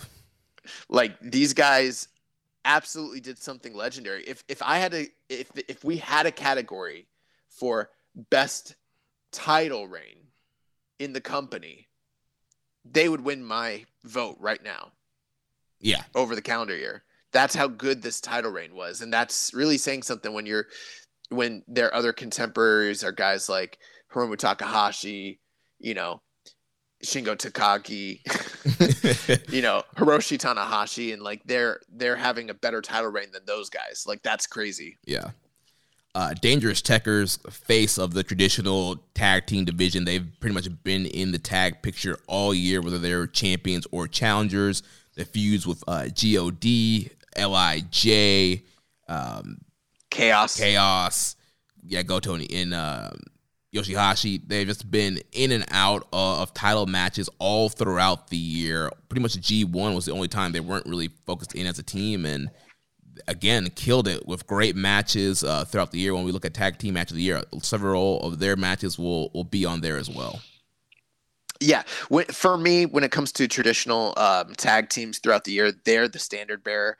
I mean, you when you look at the body of work that they put in during the World Tag League when they were the champions, and then look at the defenses they had when they dropped the titles, when they regained the titles, the num- and they also were locking it up numerous times throughout the year with the never open weight six man tag team champions. Great match with them, uh, with Douki challenging, and then another one later in the year, which might even been better, where they had Suzuki on their team. Mm-hmm. Uh, Dangerous Tekkers have really, really shined, and I think one thing that might give them an advantage is a it's the heavyweight tag title, so there's a little bit more spotlight on them. But B, they were doing it on many of the big, big shows as opposed to like the road to level that the chaos six man guys were. Um, but so yeah, they're the standard bearers. Like they're they're definitely up there. Um, some of the other heavyweight tag teams that stand out, God, Naito and Sanada. both of those teams held the heavyweight title this uh, past calendar year. Both of them putting in incredible work. I think God had a little bit more of a body of work, but some of that happened in the states and wasn't always in Japan. Versus Naito and Sanada, they didn't wrestle as much together as some of these other teams, but the sheer uh, amount of quality that they put out in the short amount of time that they tag team together, plus winning the titles on big stages, kind of I think is what sets them apart as well. Right, those two great matches with Dangerous Tekkers, the three way at Wrestle Grand Slam, and now obviously the, the voting period's ended, but now they're a team in the World Tag League, which will obviously count for next year's voting. So also we do the kind of this shift from Naito from a singles into a tag team, and a tag team's where Sanada shines. So. Yeah. Now another team, they haven't challenged for any titles. They haven't been locked up in any major feuds, but they had to be nominated. O-Khan and Jeff Cobb, and it's basically based off of two things: the um, quality of work that they did during the World Tag League, but then you couple that with just the amount of success they had throughout the year. They were tagging on all of these Road to shows all year, and they almost never lost.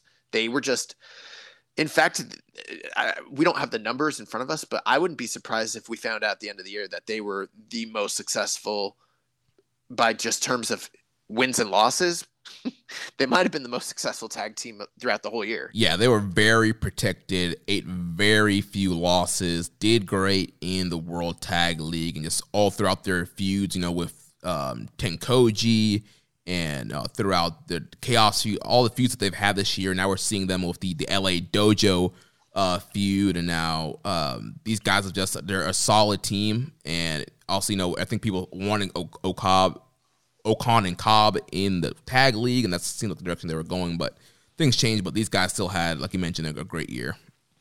Last two teams to make mention of, we've got Bull Club's cutest tag team and El Desperado and Yoshinobu Kanemaru. These are two teams that were both primarily uh, involved in the junior division, which, you know, the junior division hasn't necessarily been as uh, high as the Never Six Man or the heavyweight tags, but you know, there's no denying the amount of quality of matches that these two junior teams put on. And especially Desperado and Kanemaru, they uh, regained those belts, I believe, twice this year. I think so did uh, Bull Club's cutest tag team. But I think one thing that puts the Suzuki-gun team a little bit over is the fact that they did go on to win the uh, the junior tag league which was like the first time that a non Roppongi 3K team won this in years. So yeah. that was kind of a shining moment for them. But uh, both teams really putting in the work in kind of a down division. Yeah, great stuff from both of those teams. Focal points of both the junior singles and junior tag divisions. Awesome. Well, that's going to do it for Tag Team of the Year. Yep. So our next category, the Karl Gotch Strong Style Award, and we have a murderer's row of nominees here. We have Jeff Cobb, Dirty Daddy Chris Dickinson, Kota Ibushi, Tomohiro Ishii, Kenta, Great O-Khan, Filthy Tom Lawler, Ren Narita, Shingo Takagi, and Zack Sabre Jr. Yeah, you got 10 guys that you wouldn't want to be in a dark alley alone with here. and, you know, uh, it's kind of nice because like we mentioned, uh, for the wrestler of the year, you saw some new faces. Well, with the introduction of New Japan of USA, New Japan Strong, uh, quite a few guys that really fit into that shooter, badass, you know, realistic type of mold. Uh, those guys are kind of getting brought onto this, and you're noticing some names that traditionally would have been here, like there's no Minoru Suzuki, there's no Nagata, there's no Kojima, there's no Goto. These are some of the guys that like you would be like, oh, those are like shoe ins and locks. But um, based on the the year we've seen and the amount of the kind of the shift towards realism in the US on these strong shows, it's really opened the door for some of these newer names to really kind of make their mark and kind of show that they fit the mold of Karl Gotch this year. Yeah, and with that, like you mentioned, it really made the field tough. Even a guy like Taichi with his uh, strong style offense is a guy that would traditionally be on this list. But you had yeah. you had guys in the U.S. like Dirty Daddy Chris Dickinson with just his intense style and the chops and his lariats and just the intensity he brings to New Japan Strong. The matches he's had with Filthy Tom, the Suzuki match, the Ren Narita match, like uh, he was just a, a bruiser on New Japan Strong. Yeah, and for those of you who are unfamiliar with this award, if you're a longtime listener, you know, but the Karl Gotch Award isn't about who's the best wrestler of the year. It's about who is the most realistic slash violent wrestler of the year. So it's about who's going out there and who's proving that they're about that life, whether it be, you know, guys that are going out there and having major striking exchanges or guys that are going out there and tapping people out or who are just showing that they can deal with extreme amounts of punishment. You know, this is the guys that are in the fight of the year candidates, and that was the, one of the reasons why a, a name like Taichi maybe didn't make it, or even like a, um, a Fred Yehi. You know, some guys that definitely fit the mold in terms of style. Uh, Brody King, that's another guy. Uh, really, really talented, great guys who could fit here, but maybe just didn't based on the amount of quality, strong style level fights. They didn't may- maybe necessarily have the the resume that some of these other guys did. So let's go through the list real quick. Um, and Jeff Cobb is someone who I think could have always been on this list. I don't know if he's been nominated in the past, but never more so than this year does he seem like someone that uh, is qualified. And some of the, the the matches that come to mind are the Shingo match and the Kota Ibushi matches matches. And then not only that, but like this guy was just fucking people up. He's really upped his intensity, like you mentioned during uh, match of the year uh, deliberation. I mean, he's dropping people on their domes, going to the outside, super, suplexing people on the fucking floor. Yeah, those belly to bellies to the floor are nasty. Yeah, and I mean, he's a guy who like we always said like kind of worked more of a US indie style. Well, that those days are kind of gone. It, it's not it doesn't mean that he can't still do a standing moonsault and stuff like that or shooting star, but like he's fucking people up. and then remember when he was hitting uh the um the Kamigoye, but Oh yeah, yeah, yeah. His Kamigoye is better than um Kota Ibushi's Kamigoye. So I mean knee strikes, suplexes. Jeff Cobb's a bad man, bro. Yeah. Um, another new face on the list this year, Filthy Tom Lawlor, the Woo. first ever strong open weight champion. He was the perfect guy to give that title to and to kind of make the top guy in New Japan strong. And, you know, also Filthy Tom being a former MMA fighter, he brings that shoot style element to his matches, his incorporation of submission hold and striking in his matches and all throughout the year, all his strong title defenses were great. And again, defending against guys like Ren Narita and Dirty Daddy Chris Dickinson, and just having these hard hitting matches, um, facing off against you know guys like Fred Rosser and giving them great matches. And you know, Filthy Tom, I think he's kind of like a, a low case. If you haven't been watching Strong, you probably missed some of these defenses, some of these you know hard hitting matches. The, the match where he won the title against Brody King, like he's been having a lot of hard hitting matches, using that uh, sleeper to choke people out and he's been an awesome addition to New Japan Strong. Bro, not only was he having very realistic, uh, you know, worked matches in New Japan, this man had two MMA fights this calendar during this calendar year to finish out his MMA career while he was the strong open weight champion. If that's not Inokiism, I don't know what the fuck it is. and you know, it's kind of funny. We didn't even consider the idea that maybe like an MMA fight could be an excursion match of the year candidate. You know? Yeah, I didn't think about that. I, I, guess it could be. but this this man, uh, he he lost at PFL two. Um, on April 29th, 2021, um, during a tournament match, but then he came back and had a uh, decision win on June 17th, 2021 against Jordan Young, PFL 5. And that rounded out the, the end of his uh, MMA career. Now he's completely dedicated to New Japan.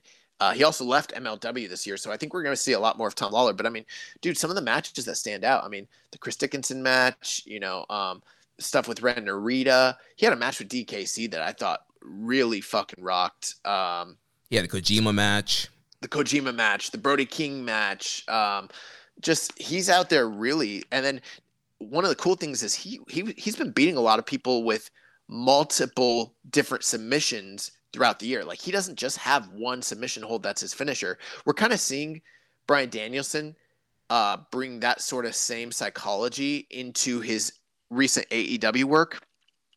People are talking about how revolutionary it is, but uh, Dirty Dad or uh, Filthy Tom Lawlor has been doing that all year on Strong already you know? So um yeah dominant dominant strong champion in a very very tough strong open weight uh you know division. So yeah he's he's a guy you really got to consider.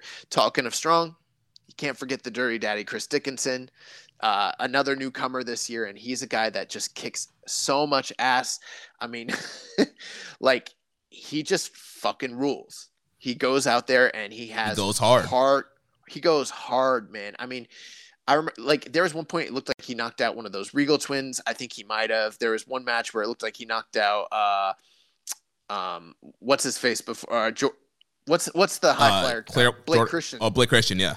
Yeah, it looks like he break he uh, kicked Blake Christian's ass out of here into NXT before he's uh probably going to come back.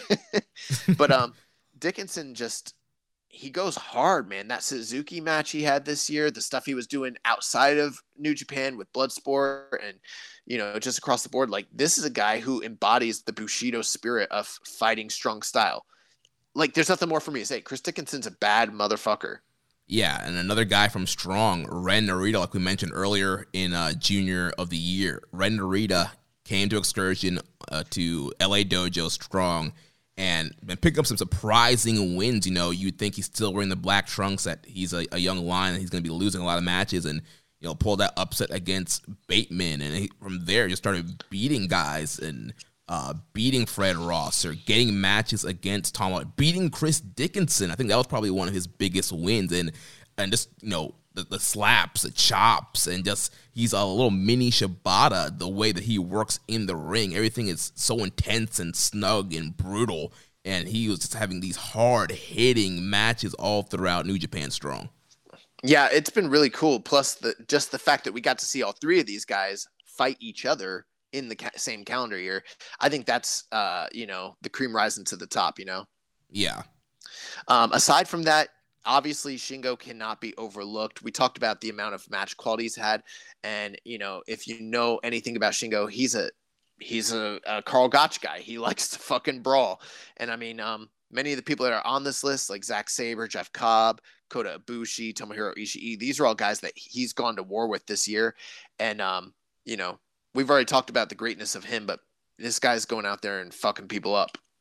Yeah, then also, uh, Great O-Khan, kind of a breakout year for him and just his yeah. interesting style. You know, he was a, a, former amateur wrestler, and I believe he also has some MMA background and really just incorporating that. You know, he did his excursion in, in Rev Pro. I think he picked up a lot of like technical wrestling uh, style from there as well. And so we saw him just really incorporate um, some interesting like striking and just grappling and you know, the matches with guys like uh, Zack Sabre Jr. and his matches with Ibushi, just really seeing that that unique style that he brings to the table. Yeah, he's about that life. Like you know, people see the the, the, you know the zombie gimmick and you know the the wackiness and they think that's the screaming they think that's all there that there is to this guy but it's like nah he can really fucking wrestle and he can really really strike and he's very technical and you know, he's about that life. Another guy who's kind of similar to that, Zack Sabre Jr., you know, and I think he's always sort of on the edge of either getting nominated or not because sometimes he, we don't think he's maybe as physical as some of these other guys. But dude, you look at the run he had in the G1 and the amount of guys that he fucking tapped out, and then him adding mass and adding muscle to his frame. Yeah, beefed up. He, he, yeah, he's he's big boy Zack now, and he's been fucking people up, and like Zack Sabre's about that life. Like he he wants all the smoke all the time. Like and uh, it's awesome. So I mean, you know, the Karl Gotch Award is not just about striking; it's about realistic wrestling. And I don't know if there's anyone out there that can go hold for hold the way Zack does, and he's just had a standout year. Yeah, especially in the G1, is how he was tapping everybody out, just destroying people, breaking, literally breaking limbs this year. and then the last three guys, you got Ibushi, Ishii, and Kenta. And I mean, if you know anything about all three of them, these are guys that like to scrap. They, you know, they they're again about that life. all three of them bring it every single time, and just they fuck people up. That's yeah. what they do. and that's what they were doing all year long. And I mean, all three of them um, pretty much had matches against one another during the G1 as well. Right. And I think that was another reason why they all kind of got nominated here. Yeah, so you'll say, like I said earlier, Murderers Row, very hard hitting set of nominees for the Karl Gotch Strong Style Award. And this year's kind of interesting because normally I have super strong feelings about most of the awards. This year, I don't really feel that way. You know, um, I, I have a couple ideas about some of the major awards, but like that one right there, for instance, and there's a lot like this. I, I don't know who's winning the Karl Gotch Award. I it's going to really depend on what the voters think because I could see argument, strong, serious arguments for all of those guys. Yeah, I think some of the strong guys might get slighted here if people haven't been following that product and watching all those matches. Um, mm. So we'll, we'll see what happens up. But that's the other beautiful thing about these awards. It's not just about the winners, but it's also about educating maybe fans who it's sort of like a retrospective for the year. So for those of you guys who are listening, you might not be aware, like, yeah, Dickinson's been fucking people up, and you might want to go see that. you know, stuff like that. So um, th- we've got our next category, and it's one of the bigger ones feud of the year. And this was a tough one to uh, get down to just the amount of uh, nominees we have. But we're going to start off hot. We got Will Ospreay versus Shingo Takagi, Tetsuya Naito versus Kota Ibushi, the United Empire versus TenCozy, Tom Lawlor versus Chris Dickinson, the Dangerous Tekkers versus Guerrillas of Destiny, Chaos versus the Third Generation Dads, Jeff Cobb versus Kota Ibushi, Dangerous Tekkers versus LIJ, the team of Naito and Sanada. Jeff Cobb versus Kazuchika Okada. And Ren Narita versus Fred Rosser. Yeah, just a, a great set of feuds here. It's again showing us the, you know, great year that New Japan's had, even in a quote unquote down year in the middle of COVID, in the middle of clap crowds a ton of great feuds. I think one of the the highlight feuds, the first one you mentioned, Will Ospreay versus Shingo Takagi, as we kind of pushed into this new um, kind of generation and you know new lineage with the world title. Ospreay and Shingo were two of the quote unquote pillars of that kind of new movement here in New Japan, and both these guys super strong performances in the New Japan Cup, and then facing off in the finals and the the rematch at the Dontaku, and then even with Ospreay reemerging with the real world title and kind of their back and forth comments and the potential to a another matchup with these guys come Wrestle Kingdom 16 night two. Um, just one of the kind of the backbone feuds of the year. Absolutely. Um, two great classic matches between them. Uh, Naito and Ibushi, a- another set of matches where, you know, they, they might not have had your traditional feud in the sense of where it was heated and had a lot of hate behind it, the way that maybe Ospreay and Shingo did.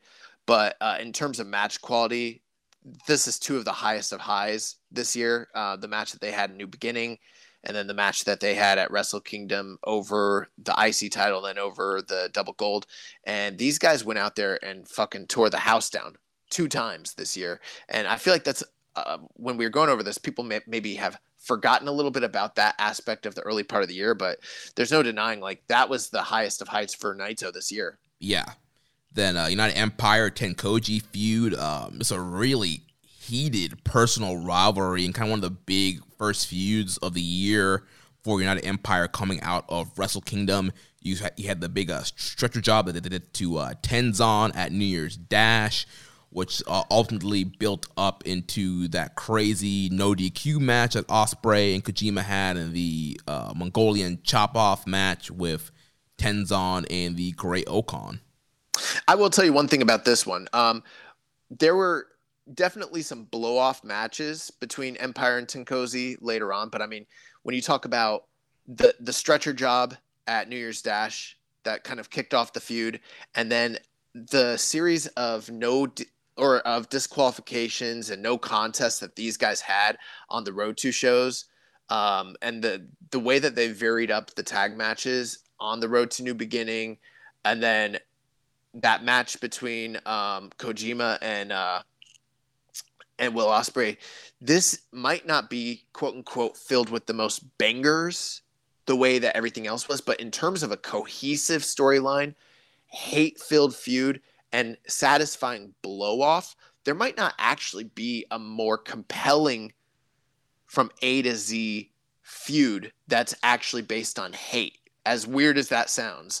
Um, these guys just really fucking hated each other. And I mean, like, this was the feud that really established United Empire as a major force in New Japan this year and kind of brought a resurgence to the TenCozy team.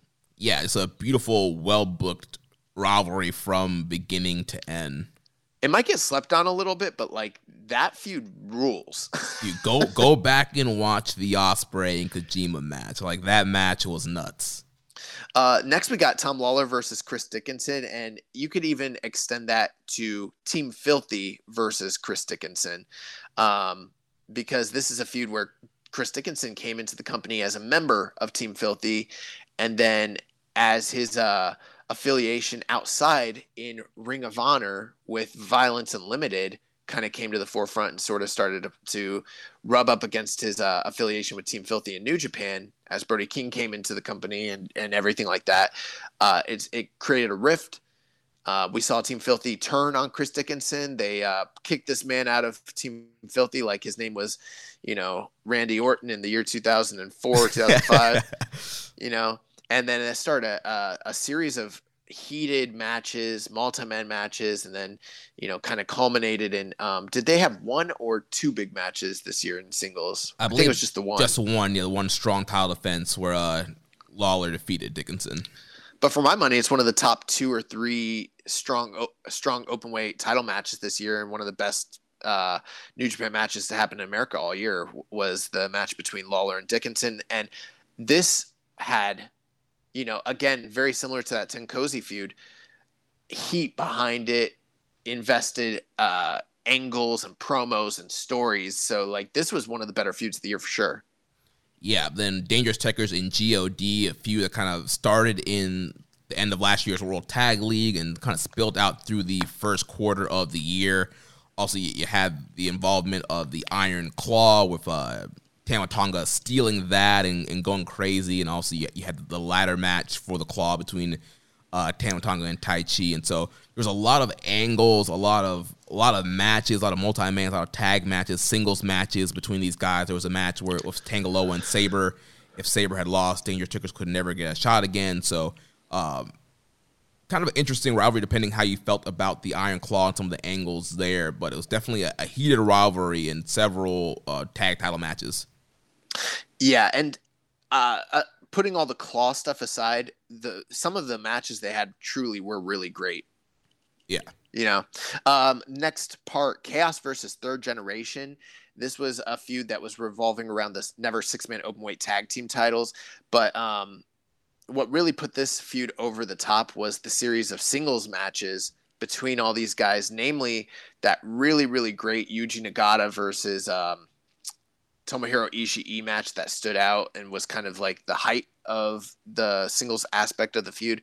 But, you know, there were multi man matches leading up to the six man title challenge where Ishii just did not give any fucks and was not paying any respect to these Hontai OGs. And Nagata and fucking Tenzan and Kojima, they were not having it. And Right. uh, it really made for like a, a fun, cool, interesting, heated rivalry for that short period of time. And then at the end, they all gave each other respect, which was awesome.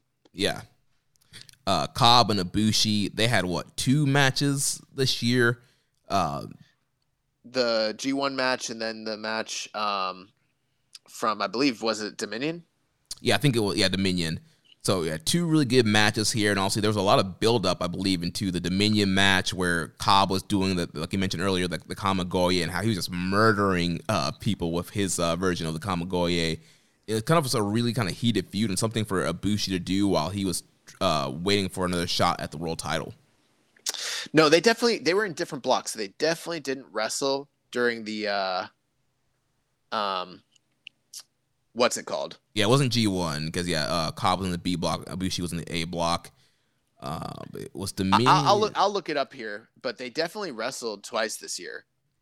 was it one of the uh, Wrestle Grand Slam? No, because Cobb wrestled Okada on one of those. Was it the Tokyo Dome Wrestle Grand Slam that they wrestled? You know what? They only wrestled one singles match, so it was the Dominion match.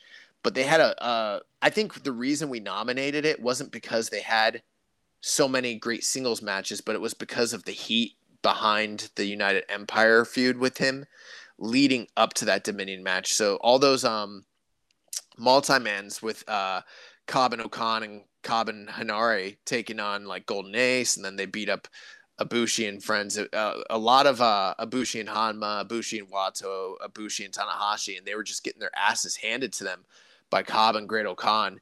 And like you mentioned, um, Jeff Cobb really gave no fucks about the idea that Ibushi was a wrestling god. Like he was stealing his moves and he was proving night after night that he was the superior athlete to uh, to Kota Ibushi.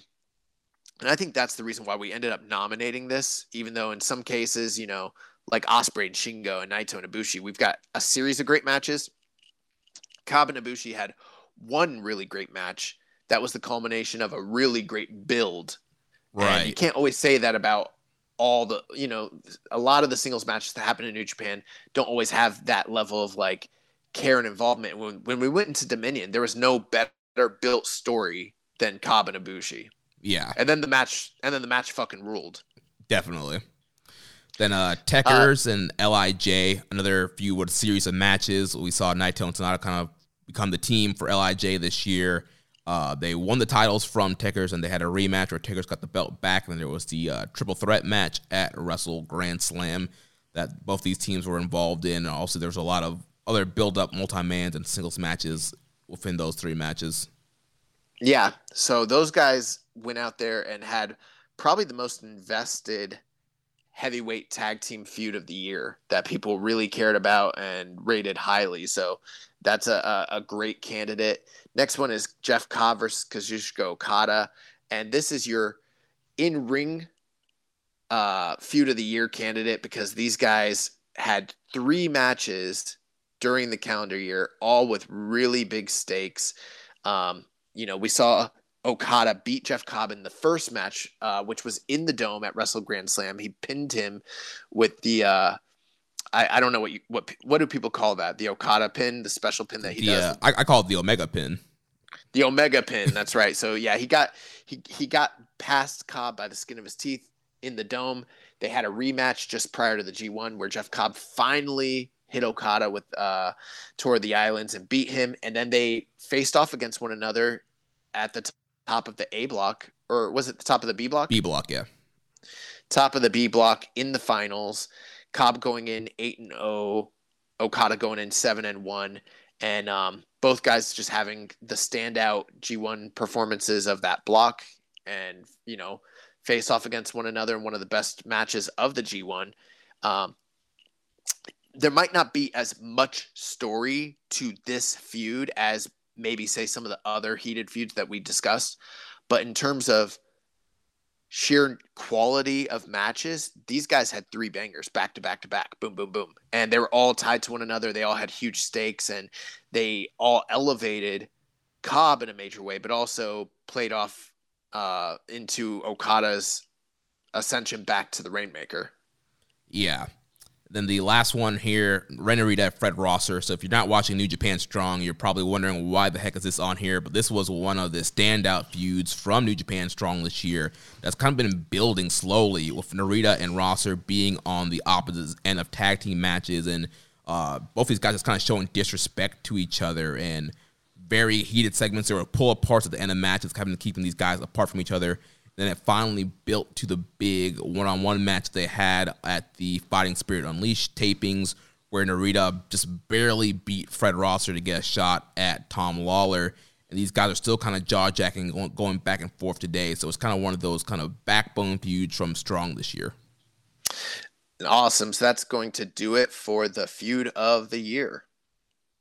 So our next category is the Big Van Vader Gaijin of the Year. Our nominees are Jeff Cobb, Chris Dickinson, Robbie Eagles, Filthy Tom Lawlor, Jon Moxley, Will Ospreay, El Phantasmo, Zack Sabre Jr., and the Switchblade, Jay White.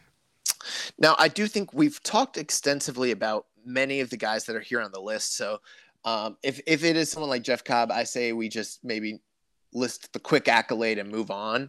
But there are quite a there's a few names that we haven't really gotten a chance to discuss a lot. One thing I do want to point out. There's probably some people questioning, like Jon Moxley. He was barely in the company this year. We kind of came up with a rule this year because uh, it's been sort of tough to decide who is and isn't eligible, and we kind of came up with the five appearance rule. If someone has wrestled for uh, over five times in New Japan within the grading period, they're eligible for these awards.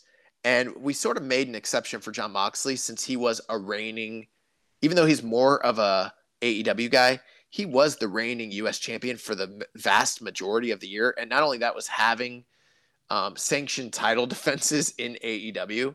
So that's kind of why we made an exception for him. But um, you know, the the Gaijin of the Year award is exactly what it what it means. Big Van Vader.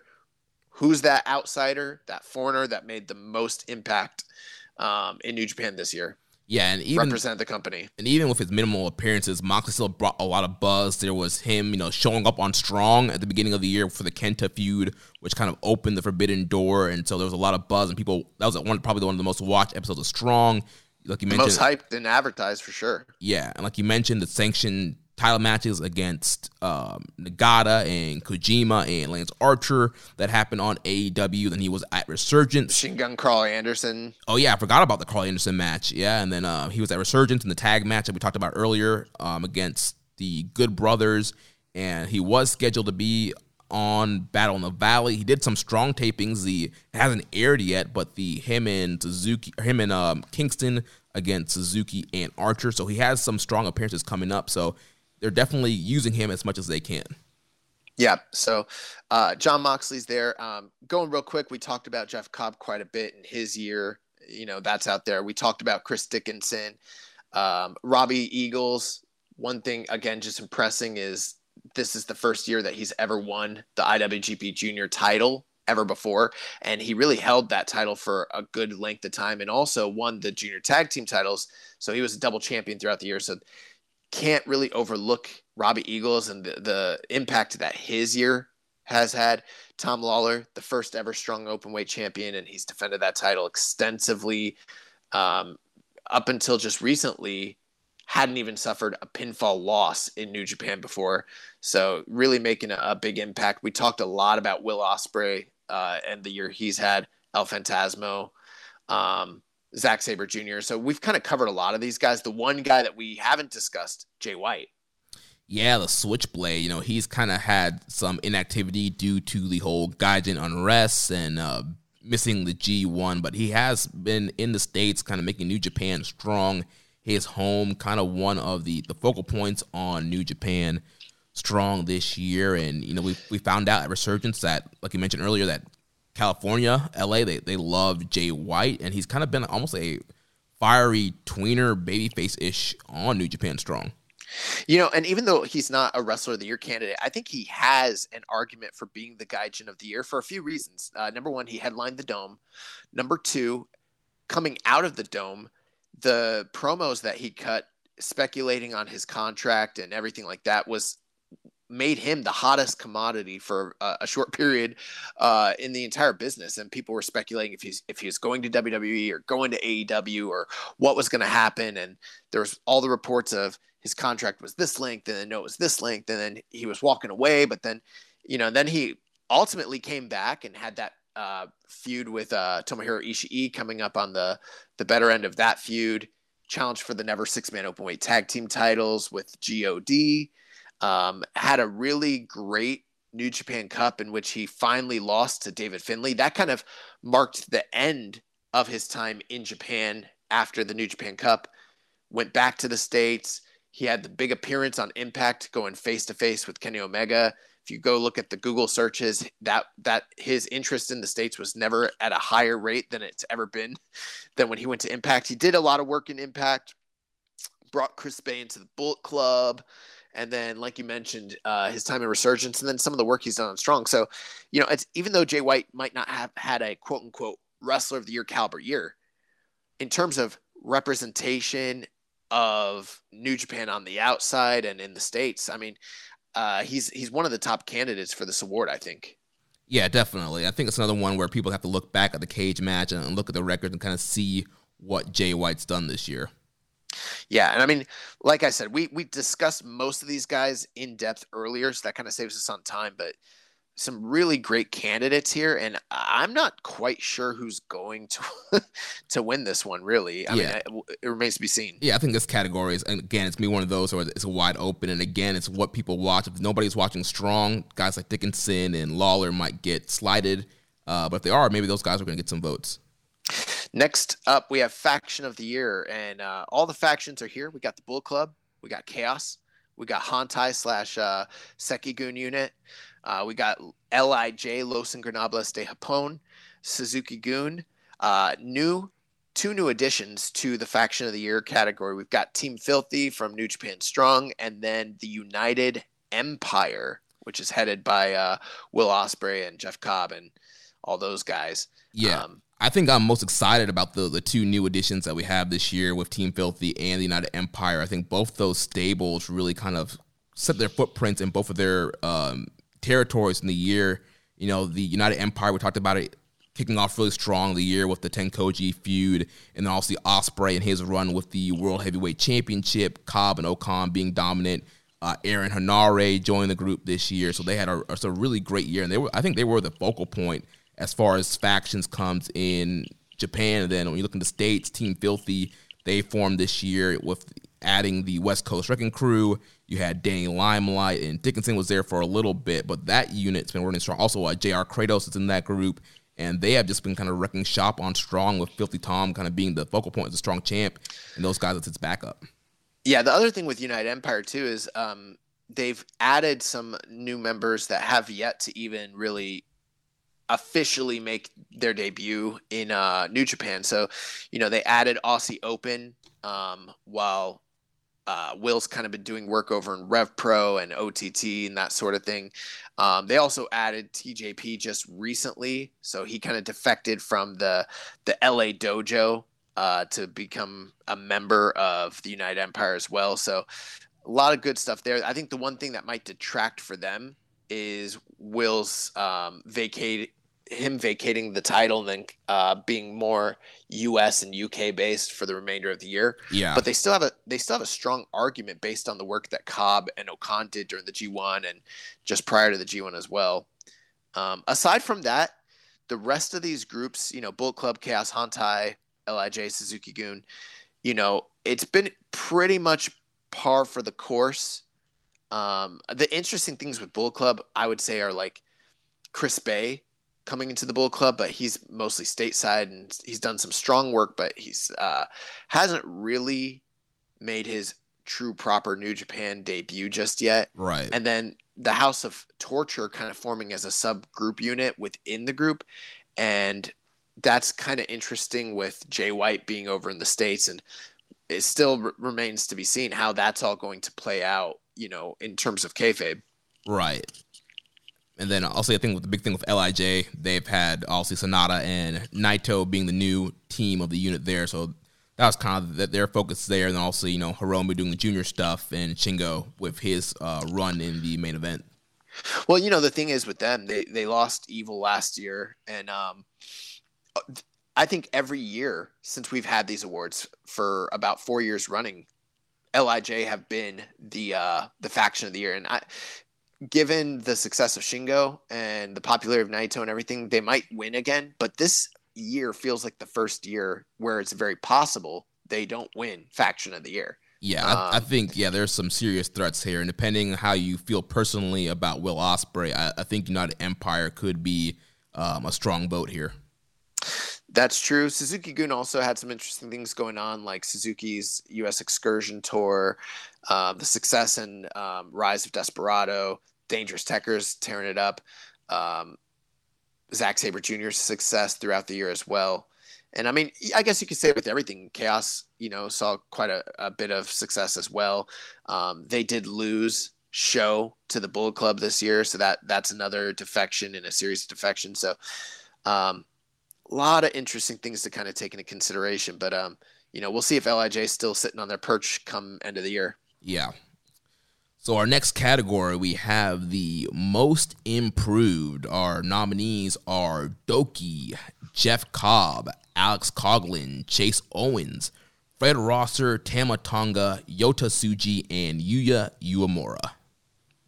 Yeah, this one's uh, very, very, very interesting because um, we just we have a lot of new names, which is exciting to kind of you know go over for most improved. So I mean, I'll start off with the Young Lions, uh, my namesake, the Young Boys, um, Tsuji and Uemura. Both of those guys, um, you know, they went through their seven match series challenge.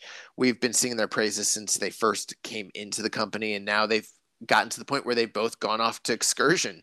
You know, Tsuji's made his way over to um, the UK for Rev Pro. Uemura's in the States working out of the, the dojo. But both of them, prior to leaving, I mean, they had really standout breakout years. Yuya Uemura was in the uh, best of the Super Juniors. Uh, Yota Tsuji, if I recall, was in the New Japan Cups. Both of them had some uh, some tournament experience. Both of them had um, when again we mentioned that seven match series. They each one had some really really interesting, cool, and tough battles. We saw them get to introduce new high flying maneuvers and finishers to their already growing repertoire. And you know, people were talking about Tsuji Uemura being like, you know, shoe-ins for being top stars in the company when they come back from excursion. They they don't feel very far off from being completed, uh, you know, well-rounded performers already before they even went on the excursion, which is maybe because they spent so much time in the company before they finally did leave. Right. I think the pandemic probably definitely extended their stay in Japan. They probably would have gone on an excursion probably a little bit sooner. But yeah, just being in Japan so long. Then another young lion, Alex Coughlin, he's been doing his challenge series on New Japan Strong, facing guys like Ishii and Josh Alexander. Um, the unaired match with Josh Barnett. Like there's a, a ton of bangers that he's had and that are coming up in his challenge match series. Yeah, and even before the challenge match series, he was getting a lot of singles matches, guys like Matt Morris, stuff like that. So I mean, he was um, you know, the the match with uh Clark Connors, I think or uh Karl Fredericks, I should say.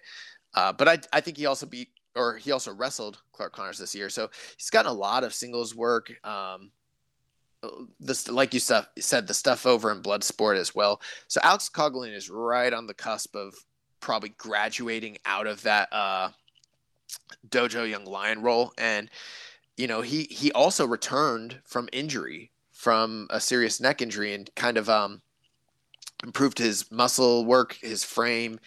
Um, and his intensity and his character work as well. Like there was a time where he felt like kind of the third guy out of the LA Dojo Young Lions. And now he feels, to me, on par with Connors and Fredericks and maybe poised to go beyond them depending on how things shake out. So, I mean, yes, definitely improved yeah. vastly. Uh, two other guys I think we can kind of lump together. Two Bullet Club guys, uh, Crown Jewel Chase Owens and Tama Tonga. Both these guys were in the G1 this year. Chase first G1, Tama's first G1 in a couple of years, and both these guys worked really hard in their respective blocks. Tama Tonga was a uh, fiery babyface wrestling without the shirt, hitting Gun Stuns out of nowhere. The superior flow, he did the the rolling Death Valley driver bomb, and just had some really good matches. Chase Owens had that upset win over Tanahashi, got uh, screwed out of his U.S. title match, but uh, that was still kind of a big moment. He he worked really hard as well and had some really uh, solid matchups in his block. So both these Bull Club guys really did well this year. Yeah, other things to take note of. I know people didn't like all the KOPW stuff with Chase Owens, but for my money, I really, really enjoyed the strap match with him and uh, Toru Yano, and I thought that that really stood out. And then obviously they had another feud just recently over KOPW, but he even won the KOPW provisional title this year. Yeah, uh, which is like the first quote unquote championship singles that this guy's ever won. So that's an improvement. I think the thing with Chase, we've always known Chase is good. But this was the year where they didn't just rely on him as a utility guy, but they gave him showcase matches and opportunities to step out. Um, what's different between him and Tama Tonga? Tam- is a guy who's always been talented, but has faltered in the past when he's been given single spotlights in G1s. So much to the point where we were we kind of got off that bandwagon of like, why don't they push Tama Tonga? And then he kind of went and redeemed himself in this year's G1. I mean, his body was incredible this year. He's Yeah. really like gotten into fantastic shape. And like you mentioned, this wasn't a case of a guy who always had it and then uh, was given an opportunity, sort of like Chase. This was a this was a guy who'd been given opportunities, squandered them, and was given another opportunity here, and, and people didn't expect much, and he overachieved and really exceeded what anybody expected out of him going into that G1. What this is a career high for Tama Tonga. So um, I think he's got a very good, even though most of his quote unquote improved work is primarily G1 based. That's a high, high accolade. And I mean, uh, he even beat Kazuchika Okada this year. So even from a kayfabe standpoint, you know, uh, he's really up there. So yeah, um, another guy, obviously, we talked a bit, a bit about Jeff Cobb, but you know it can't be understated how improved he's become in terms of his stature in the company and his character within the company as well. And he's a guy that, you know, could I see him challenging or maybe even holding a world title somewhere down the line? Yes. And I didn't always used to say that about Jeff Cobb. yeah. This, like I said earlier, he really put everything all together. He had the tools. He put them all together. He's on a monster run right now, and I do think Ospreay being out of the country did help his push in the G1 and kind of the momentum he got there. So I think he's definitely going to be a standout guy in 2022. Last two guys we have here, we've got Fred Rosser and Douki. And when I talk about two guys that are both on that I am not going back life, these are those two gentlemen. Both of these guys are like, They ain't I'm going, never back. back. uh, our man Douki, man, no longer he's not going back to those dirty, you know, mud shows in Mexico. This man is living big in Suzuki Gun in New Japan. This guy's had a lot of wild, crazy matches, especially the the match with Hiromu at uh, Summer Struggle in August. That that crazy dive from the turnbuckle to the the gateway where he like bashed into the gate and dropped kick Hiromu was nuts. And this guy has been having some really great uh, junior matches. He's there are kids dressing up like him. Uh, he's he's got merch now. Like this guy, kayfabe and in ring is just improving and getting better. Well, both of these are guys that came from the outside. You know, Douki from the uh, the slums of the Lucha Indies, and then Fred Rosser from you know mo- most famously from WWE. And it's been years since he's been in any kind of prominent role, really. And both of them were derided when they first got into the company. And you know, you look back uh, a calendar year from now, and I mean.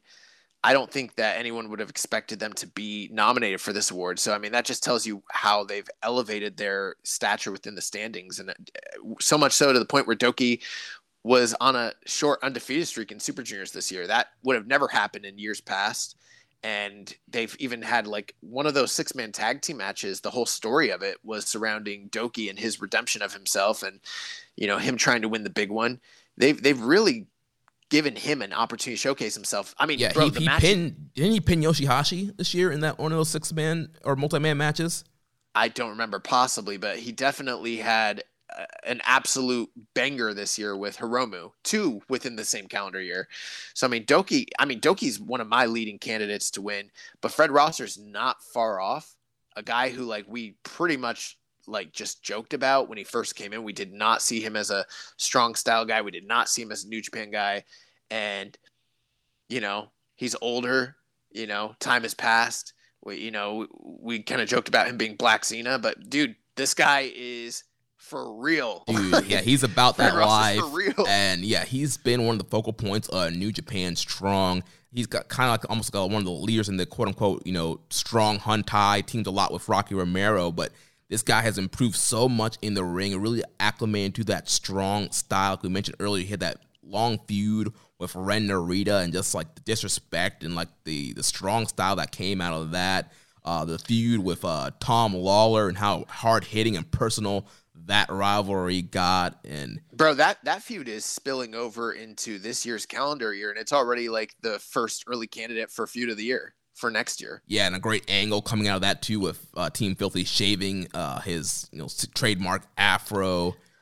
And, and, you just think about it he had great feuds all year. He had the feud with fred Ross or with uh hikuleo. He had the feud with uh Tom Lawlor, like you mentioned, he had the feud with Ren Narita. So I mean, they've found ways to utilize him in major roles, and he's been uh, succeeding every time. Right, and you know he's getting ready to get that the strong title match, his second shot at Filthy Tom Lawlor. So definitely one of the, top guys in New Japan Strong. Somebody that, that they gave a shot, and he took the ball and he ran with it. Great. Well, that's going to do it for the most improved award. So next we've got the NJP uh, New Japan of America MVP.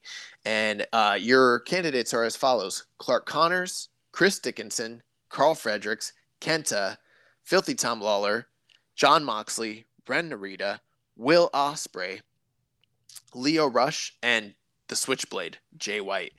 So this is an interesting one where you've got a mix of New Japan proper domestic stars, you know. So, uh, and when I say domestic stars, I mean guys that that have primarily worked and made their name in New Japan domestically on the Japanese side. So, you know, your guys like Jay White, Will Ospreay, to a certain extent, J- Jon Moxley, Kenta, but all of those guys have made an impact on New Japan Strong this year, but maybe have worked less than your remaining, you know, guys that are from New Japan of America who are primarily just working there and maybe in the Indies, not so much in Japan. So you got that that would uh, delineate between your guys like Clark Connors, Chris Dickinson, Karl Fredericks, Tom Lawlor, Ren Narita, and Lio Rush. So you got quite a mix here, and I guess it kind of depends on what criteria you're using to determine what you think determines the MVP for this brand. Right. Again, it's kind of similar to rest of the year. Like you mainly looking at uh, match quality, or, you're looking at views, or you're looking at promos. Um, you know, you're looking at angles. There's several different ways that you can look at this category and decide who you want to vote on. And you know, you look at some of the key guys here. I'm also the, the LA Dojo is also a big connection with New Japan Strong and New Japan America. So you have guys like Connors and Fredericks uh, Connor and Narita. And Narita, yeah. Connor's winning the Lions Break crown, graduating, breaking out. Um, and also this kind of big LA Dojo United Empire feud that's going on. Those three guys are kind of like the top, you know, guys representing the LA Dojo. Uh, Fredericks, he had a strong title shot this year, and he's kind of been the main one that was strong, was kind of built around at first, and then also Narita coming over, and like we talked about him and all the great stuff he's been doing. Yeah, and then you know like I mentioned, some of these other guys, Jay White, Will Ospreay, Jon Moxley, Kenta, they um, haven't worked as extensively on New Japan Strong, but they now that they've moved to like that live touring schedule, many of these guys are involved in big, high profile matches during the tapings. Um, or even like say the resurgence show so it seems like not only do they have strong tapings but now they've gone to a model where maybe quarterly or every other month there might be one big pay-per-view level New Japan Stro. And you know Jay White is a big you know um, presence on that. Um, so far Will Ospreay has been as well. So they're kind of continuing their meaningful storylines throughout New Japan and kind of uh, allow allowing some of that to amalgamate into the New Japan Strong um, space as well. But you know, the the one detraction for guys like Kenta and Jon Moxley and Jay White and Will Ospreay is that they just don't have the same um, volume of work in New Japan Strong as the rest of these guys. They're not the ones who are on the tapings every uh, yeah, every taping, every tour. No, they're not. But what might make them more important is the the value that they bring by adding their name to some of these bigger shows and some of the storylines that they've been involved in because we've seen things like United Empire versus LA Dojo kind of branch out because Will Ospreay's involvement here, Jay White and his feud with uh, Tomohiro Ishii, right? Uh, um, Kenta, Kenta and Jon Moxley facing off against one another. I mean, even though neither one of them have been, I, I'd say those two probably have the least involvement with New Japan Strong this year. But the hype of their one match was so high that it was probably the most viewed episode the whole year and maybe brought the most value and attention to the brand. And so does for you does that weigh, you know, what weighs more? You right. Know, and also uh, I think uh, Kenta had a couple red red briefcase defenses on Strong too before he went over to Japan. That's true too. Yeah. So there's th- that's all there. And then, you know, you look at some of these other guys, Chris Dickinson and Tom Lawlor, and I'd say like those are two of your like real workhorses mm-hmm. of the division who are going who've been in the tournaments. Um, I mean, Tom Lawlor he won the New Japan Cup of USA this year, which the winner won the strong title, and then he made that strong title mean something by defending it time and time again in meaningful, great matches. You know, the likes of Brody King, Karl Fredericks, Chris Dickinson, Lio Rush. You know, the list goes on and on and on. And he's been a dominant guy in the dominant faction.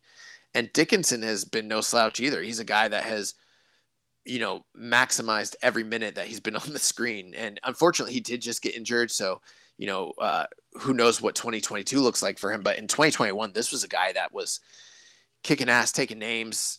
You know, that Minoru Suzuki match he had on the last uh, set of tapings in Philly really stands out as a highlight as well. Yeah, that was incredible. Um, and one last guy we haven't talked about is uh, the man of the hour, Lio Rush. Um, you know, a big name that got released from WWE during the pandemic and made his way to New Japan, calling himself the man of Japan. And, you know, he, ha- hasn't really been in a ton of like big future focal points, but he's just a really dynamic wrestler. His name value brought a lot of interest to uh, New Japan Strong. He did have the feud with uh, Filthy Tom Lawlor that built to him getting a match at the Fighting Spirit Unleashed tour. So just kind of one of those big names, not not quite like Jay White and Ospreay and them, but he's a, a WWE name that brought some interest to Strong. If if if you're talking about guys that have joined Strong that have the highest profile, who are true Strong guys, no one has had a bigger profile or bigger name than Lio Rush. Uh, a lot of it comes from his work in WWE, but also a lot of it comes from his crossover appeal from MTV's The Challenge. You know, right? If you do a quick quick Google search with him and all the other quote unquote top names in New Japan Strong, he's clearly the most visible and active guy. And then, um, you know, like you said, like just he's one of those guys that week in and week out when he's on the show, he's one of the top performers. And yeah, he he wasn't utilized in a ton of feuds the way say Fred Rosser was, but he just quietly built a really great, you know, sneakily great resume and then uh, kind of culminated in the big feud with Fred Rosser. We'll see what goes on in 2022 for him because it looks like he might be becoming more like his. I don't know what his contract status is with New Japan going forward, but it looks like he's becoming more of an AEW guy, and I think that might be the future.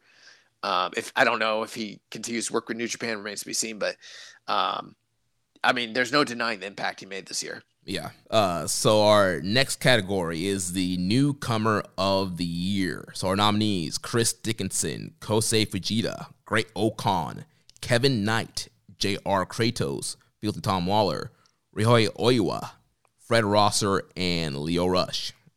Yeah.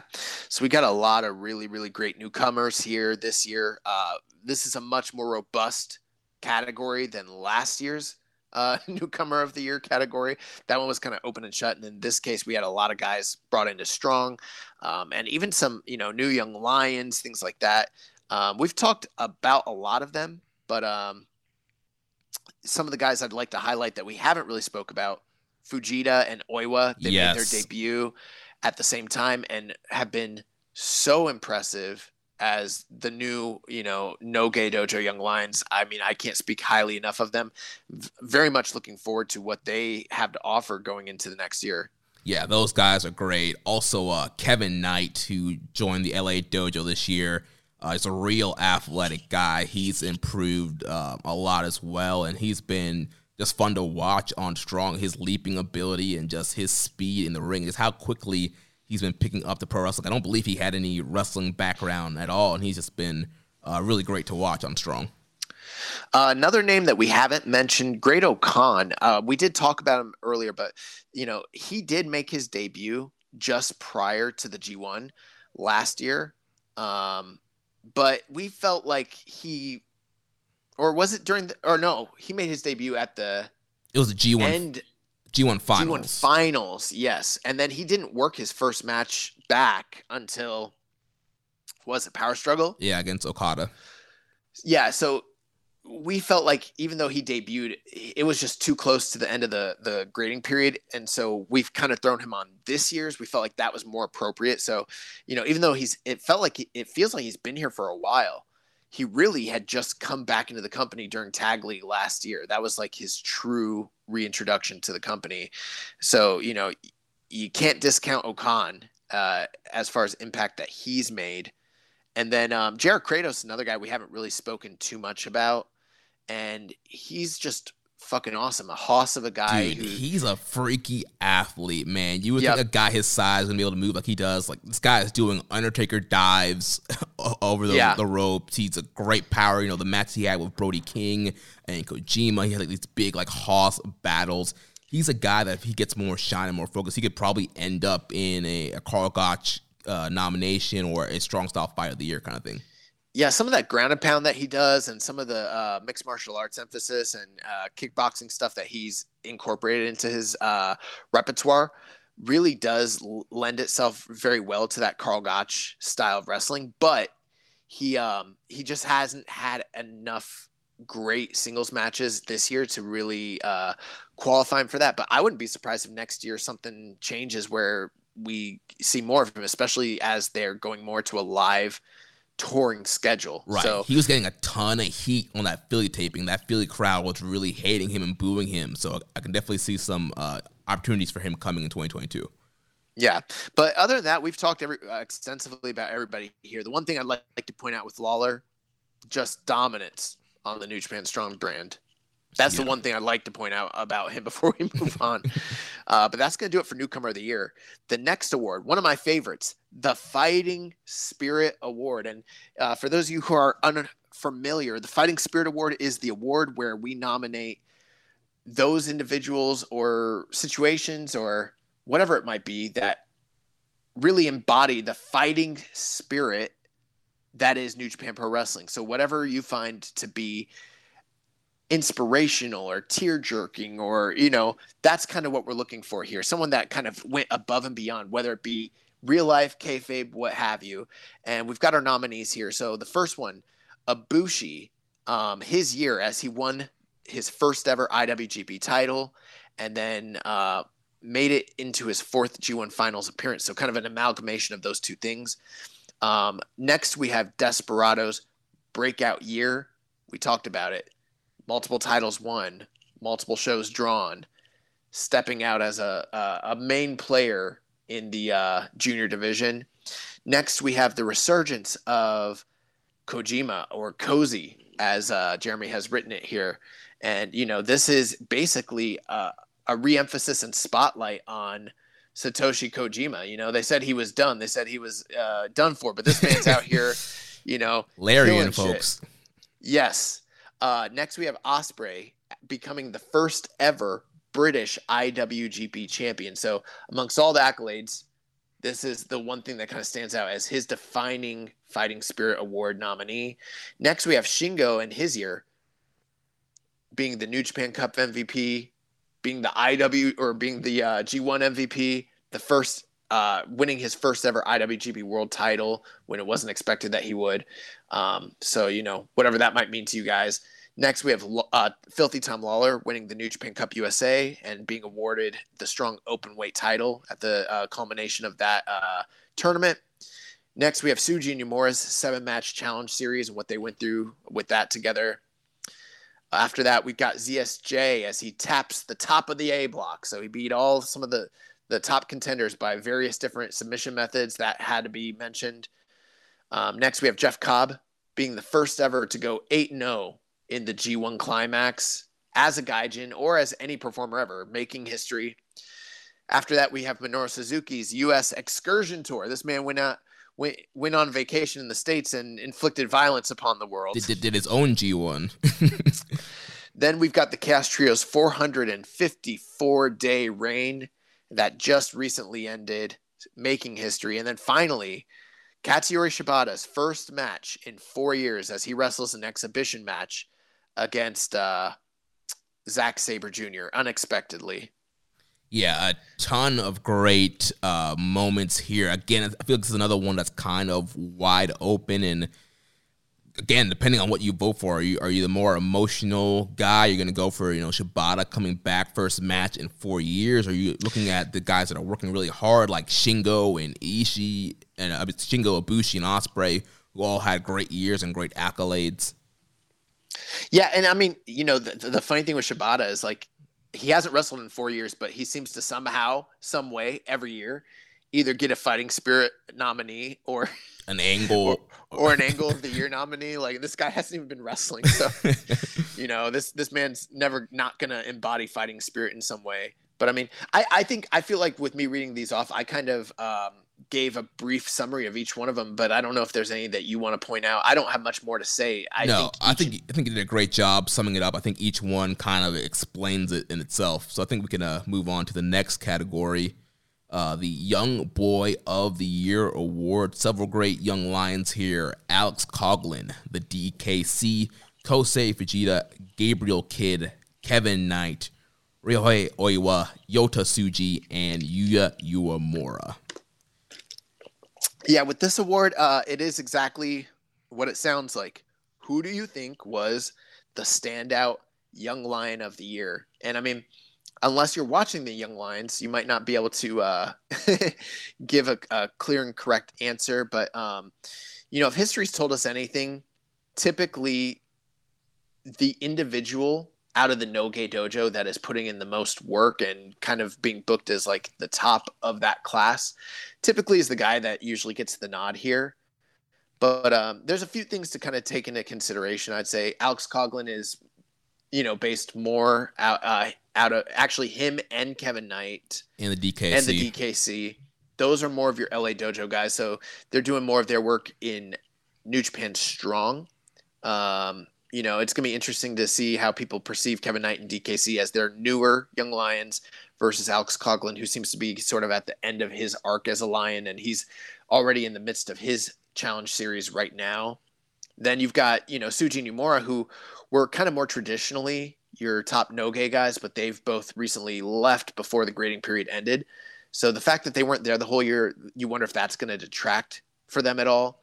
Uh, Gabe Kidd is a guy that was in the New Japan Cup he had some really amazing bangers this year. I think he's got uh, a good uh, like candidacy, but he also was missing from the calendar for uh, a good portion of the year. He just recently cut that promo about his mental health issues and how the uh, pandemic affected him, and you wonder if that's going to endear him to those that maybe have heard that promo or know about it, or if his uh, inactivity is going to hurt him when it comes to this award. And then, you know, Fujita and Oiwa, those two guys just came into the company, but already have racked up a, a, you know, 22, 23 matches on tape. And uh, you wonder if that's going to be enough to endear them to the voters or not. Yeah, I mean, those guys have absolutely killed it with just the short amount of time that they've been in New Japan. And we talked about it, like, it's how great standout young lines they've been for such a short time and little experience yeah, a ton of great young lines. Once again, if you're not watching strong, you, might slight Coughlin and DKC and Kevin Knight, but all three of those guys are doing great work as well as the Noge Dojo guys.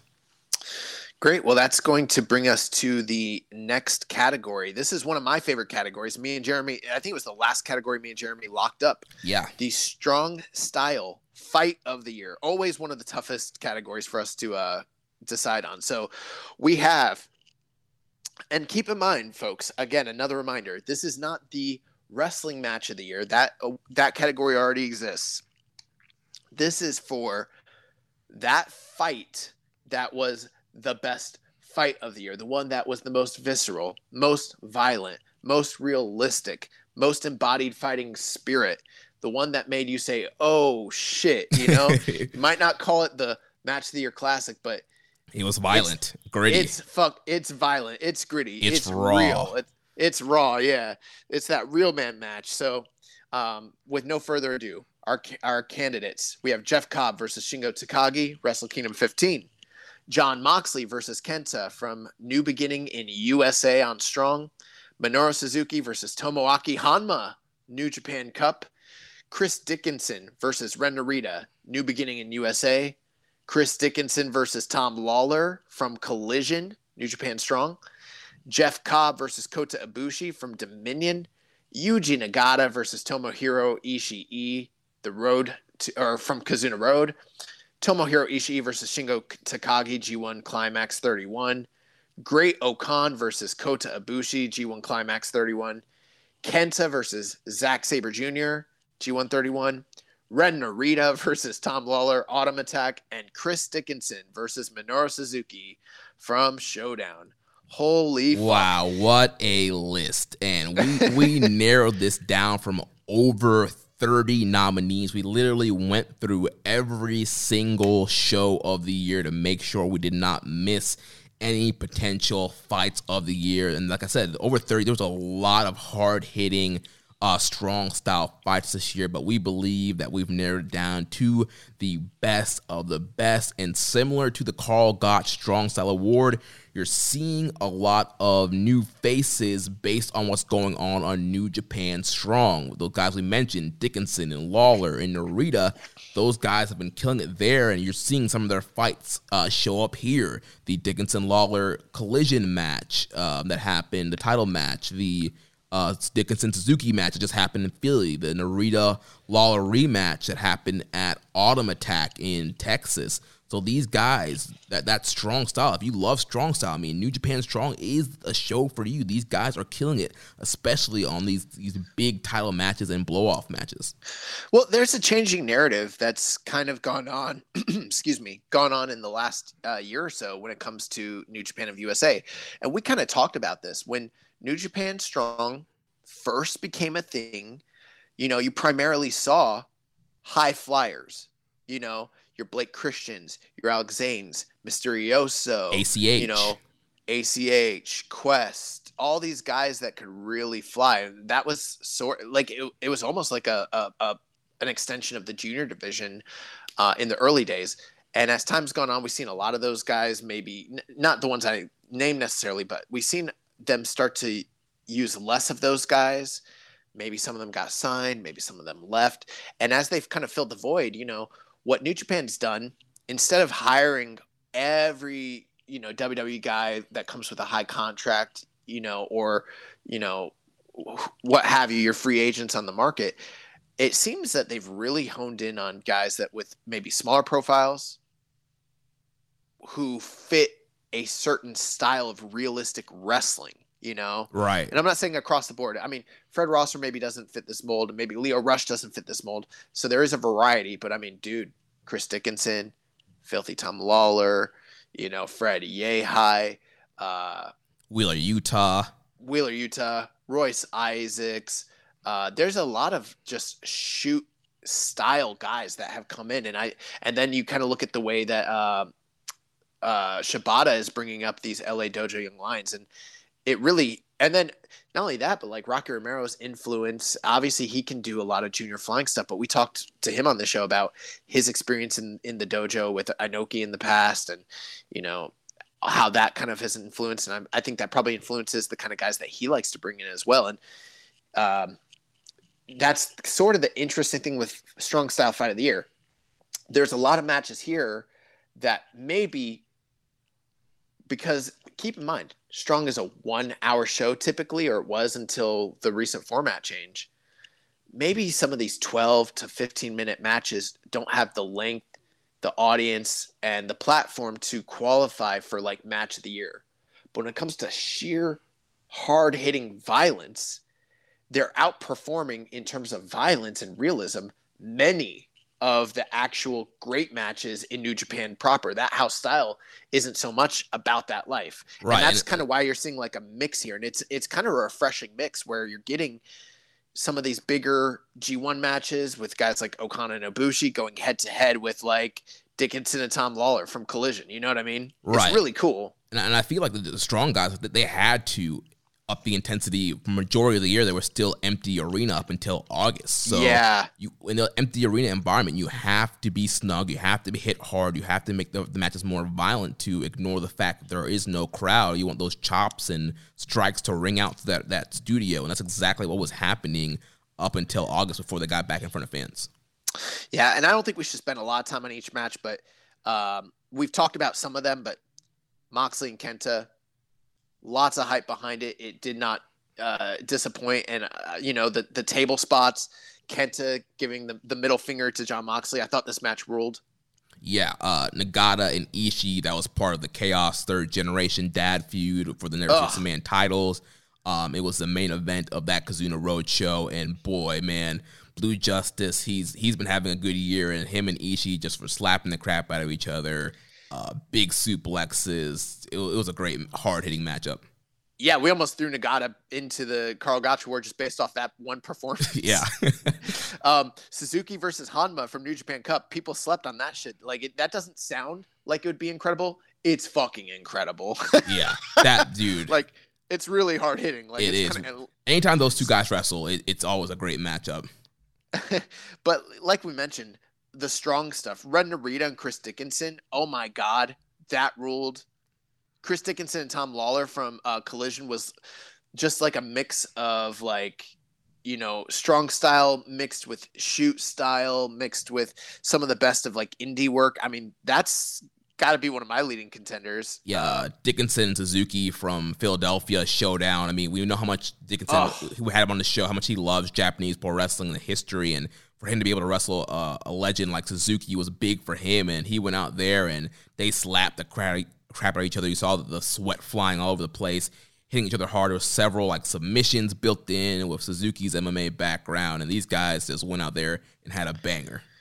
Cobb and Ibushi from Dominion was my favorite match of the night. I liked it better than the main event, and it- like Ibushi barely survived Jeff Cobb, but like they really mixed in, you know, grappling and the amateur roots of like Jeff Cobb, and then eh, that match just fucking rules. It's it's awesome. Um, there's a lot of great G1 stuff here that you've got on the on the ballot. Yeah, You know, Ishii, Shingo, we talked about. Oh, O-Khan and Ibushi, which is like such a UWFI throwback. Yeah, that match again, that that style that O-Khan just brings is such an interesting style and how he mixes with some of these New Japan guys. He does not wrestle that in-house traditional main event counter counter reversal. Like he's very brutal, stiff strikes. He'll try and get you in his guard. He'll do some submissions. Like this guy, he- he's awesome. Kenta kicked the shit out of Zack Sabre Jr. to to basically take the G1 away from him. Yeah. Kenta, uh, that was the one match where Kenta kind of played it straight. You know, his G1 was littered with, you know, turnbuckle spots, foot on the ropes, and shenanigans. And this was the one match where, like, it was like Noah Kenta, and he was just slapping the crap out of Zack, kicking the crap out of Zack, and uh, got the win. Uh, Narita and Tom Lawlor had two matches that both could have been nominated for this list, but we went with the Autumn Attack match, which was probably the superior of their two matches. But God, did these guys fucking rule against one another this year? Like, I want more Narita, I want more Lawlor, I want more Chris Dickinson, I want some Freddie Yehi thrown in there. Like, give me that shit. You yeah, know? I think after that Yehi Jay White match, like that match, to, to me, it should get him some more bookings and more spotlights and strong. bro, we were not far off from putting that match on this list. Right. So that's going to do it for the strong style fight of the year. So next up, we have the junior match of the year, and remember, the grading period starts from last year's Super Junior and World Tag League. So you're going to see a lot of last year's Super Juniors matches uh, in this category right here. So first we have Hiromu Takahashi versus Taiji Ishimori from Best of Super Junior 27, uh, November 15th. Then we have El Desperado versus Hiromu Takahashi, the first matchup in Best Super Junior 27 from November 18th. Then we have Robbie Eagles versus Sho from Super Juniors, uh, November 20th. Then Hiromu Takahashi versus Robbie Eagles from the 29th from Super Juniors. Then Hiromu Takahashi versus Sho from December 2nd from Super Juniors. Then the big Super Junior finals from December 11th with Desperado versus Hiromu Takahashi. Then we move on to Wrestle Kingdom 15, where it featured Hiromu Takahashi versus Taiji Ishimori. Then Castle Attack had Bushi versus El versus uh, El Phantasmo for the junior title. Then Wrestle Grand Slam MetLife Dome featured Hiromu Takahashi versus Robbie Eagles. And then our last nominee from Summer Struggle, uh, August 27th, Douki versus Hiromu Takahashi. Yeah, and one thing too, this isn't something we've harped on this year. Uh, when we are nominating match of the year candidates for the you know for the wrestling match of the year or for the junior match of the year. This is not just strictly based on jeremy's ratings or my arbitrary opinions. It's not just me and jeremy coming up with this. We use uh, an extensive amount of outside ratings and reviews from aggregate sites like cage match and grapple. We also look at dave meltzer's ratings. We also look at 411 mania. We look at voice of wrestling. We look at the whoever is out there covering this stuff extensively, that's what we go by. So I when you look at this, there's a lot of Hiromu. Yeah. I mean, a lot of Hiromu. And it's not because we're Hiromu fanboys. It's because this man was out here like really having these having these matches. But the funny thing is like even though there's a lot of great quote unquote junior matches, much of this, and I'm just being honest, feels to me like it would have maybe not even really made the cut in other years for nominees. Right, a, a strong year like 2019, where you you had your your Ospreay and Shingo, you had Dragon Lee in the mix, and Dragon Lee Hiromu, and uh, you just didn't have that kind of level of quality of uh, of classics. I do think this is a better mix than last year's Junior Match of the Year mix. Yeah, um, and it's it's I'm not besmirching these matches. You're still somewhere in the four to four and a half probably for the majority not for all but for the majority yeah the average these, yeah. That's the average yeah. But you know there's very few like top top end junior matches where it's like oh my god you've gotta go out of your way to see it. That being said man it's a lot of hiromu here. Yeah i mean hiromu he's the ace of the division for a reason um, you know, that Super Juniors, man, he killed it. He was featured in several mains and semi mains, and he had a ton of great matches. He pretty much gave everybody their best match. I remember Grapple put their, their infographic out, and like his star rating average against everybody was in that four star or above range. Like he just absolutely killed it. And then throughout the year, too, I mean, he did have um, some injuries and missed some time, but he still had great matches. You know, the, the Tokyo Dome match with Ishimori then you he comes back the the MetLife Dome match with Robbie Eagles, which was a hard environment to work in, and still had a, a great match there. And then the summer struggle match with Douki, which is absolutely nuts. These guys were just doing some crazy spots and dives, and that was a spectacular matchup. Yeah, um, it is. It is interesting how most of what's on here really revolves around Hiromu and Desperado, and you know, they had two matches against one another in the Super Juniors that were both extremely highly rated. Um, you know, I think there's no way to get around it. Desperado versus Hiromu is probably going to be a favorite on many people's ballots based off of the ratings that we've seen and based off the opinions. But there is also there could be a recency bias because that match happened a long time ago. Yeah. I don't know how many people are going to recall. I mean, that's going to be a tough, tough ask because we don't really usually see matches from November or December taking the awards later on in the year. So that's going to be the interesting thing with that aspect of it. But I mean, there's no denying the impact that Super Juniors finals had last year. Um, then again, you've also got Hiromu versus Ishimori in the dome. And j- just by, uh, virtue of being on the biggest stage of the year at Wrestle Kingdom, that might elevate the chances of a match like Hiromu and Ishimori uh, taking the win here. Um, Right, especially match- since like so many people that was like the favorite junior match from that weekend. People did not like Right. the uh, Hiromu ELP title match compared to what like me, you, and Rich rated that match. So the ELP, yeah, that's weird. we we all gave it four. yeah, we were like four stars flat. You, you look at cage match, you look at grapple, that, that thing is like three and a half, three and a quarter stars. Uh, so people were very hard on that match, but people love the the Ishimori match from um, day two.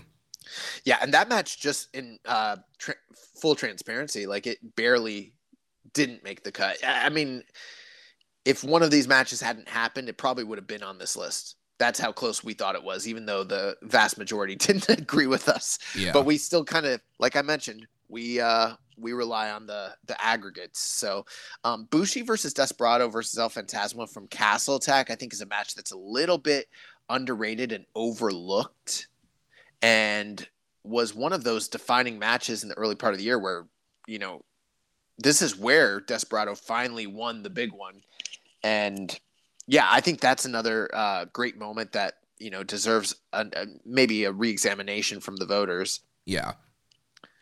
Um, one last thing, if you'll notice, uh, even though Desperado and Robbie Eagles were like the, probably the top two guys carrying the division, especially in uh, Hiromu's absentee while he was injured, many of their title defenses were kind of seen in a lower light than much of what happened during Super Juniors this past year, and just kind of barely got edged out from making this list.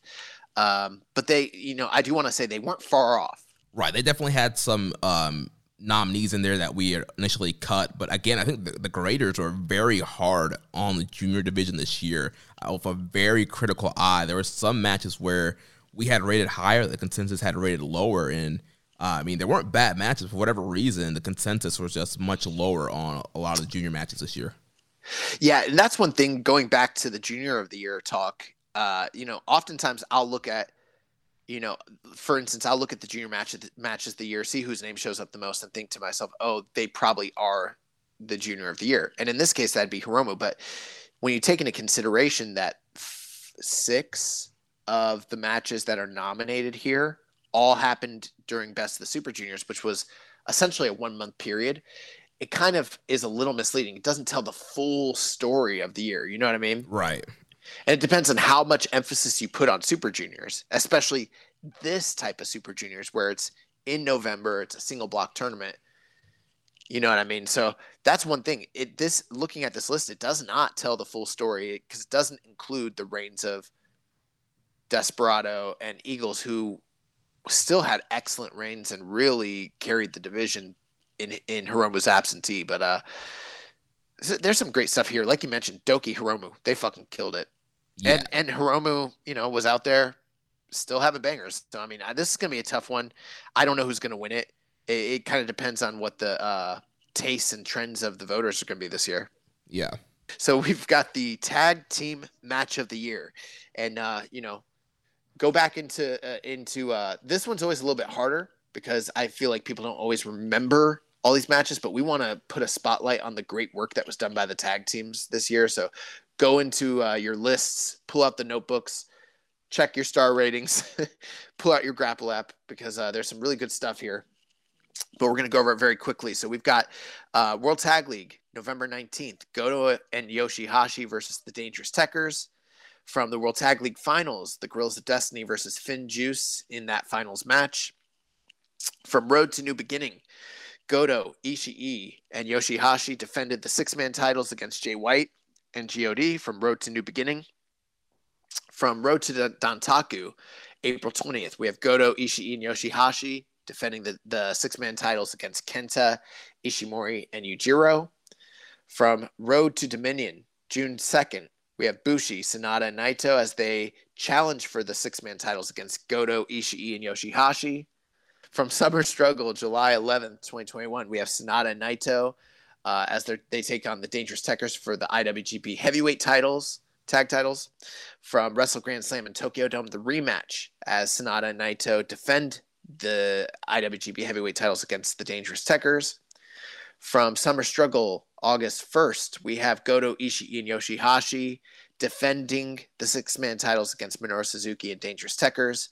From Summer Struggle, August 10th, we have Bushi and Sanada and Naito challenging for the six man titles against Goto, Ishii, and Yoshihashi.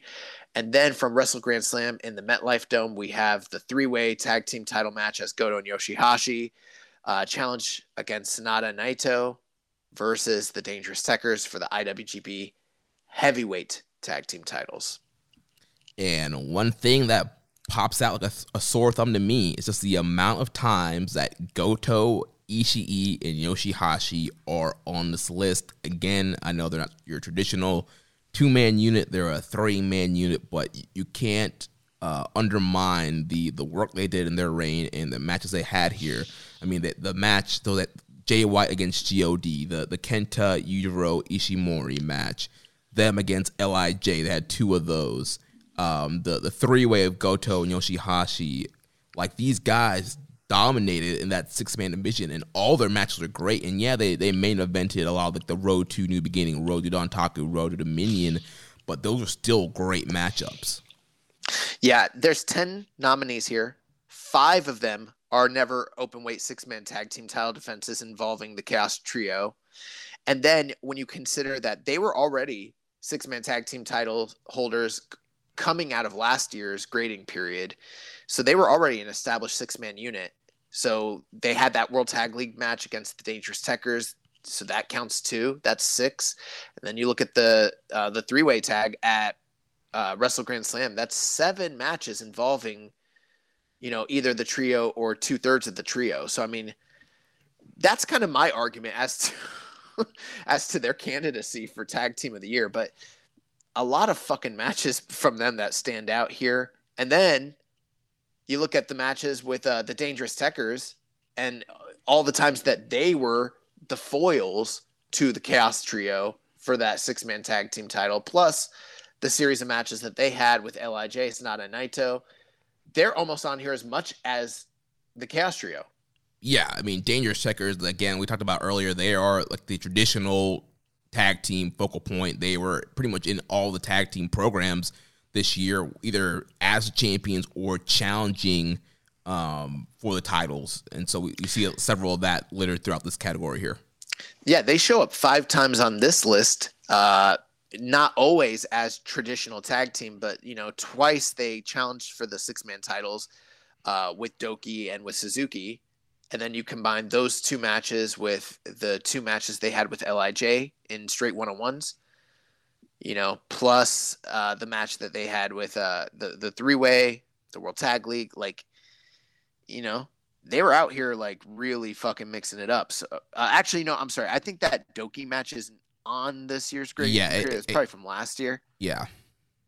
Okay, yeah, but they definitely had the Suzuki one. So yeah, they show up five times here. So there's a lot. And again, this list really comes down to what your favorite tag team match of the year is. Um, and what you watch, because if you didn't, and what you watch, if you didn't watch those road twos, if you didn't catch a lot of those never six man defenses, you might be like, oh, that's cap. I'm voting for Tekkers. I'm voting for Sanada and Naito. Some of those uh, six man tag team title matches do stand out to me as being like some of the best tag team matches of the year. But because there's such an abundance of them, it makes you wonder if they're going to cancel each other out and people mm. are going to have a mm. hard time either remembering which one stood out to them or, uh, you know, basically split the votes. Split the votes. Whereas, you know, we've seen a tendency in the past for the major shows with the major heavyweight tag team titles to kind of get more um, exposure. So I wouldn't be surprised, honestly, if one of the, even though I probably don't think it's not like the Lij te- Tekkers matches were maybe that much better than a lot of the Chaos Six Man defenses because they were on Grand Slam, because they were on, you know, these uh, Summer Struggle tour shows, they might get that nod, you know? Right.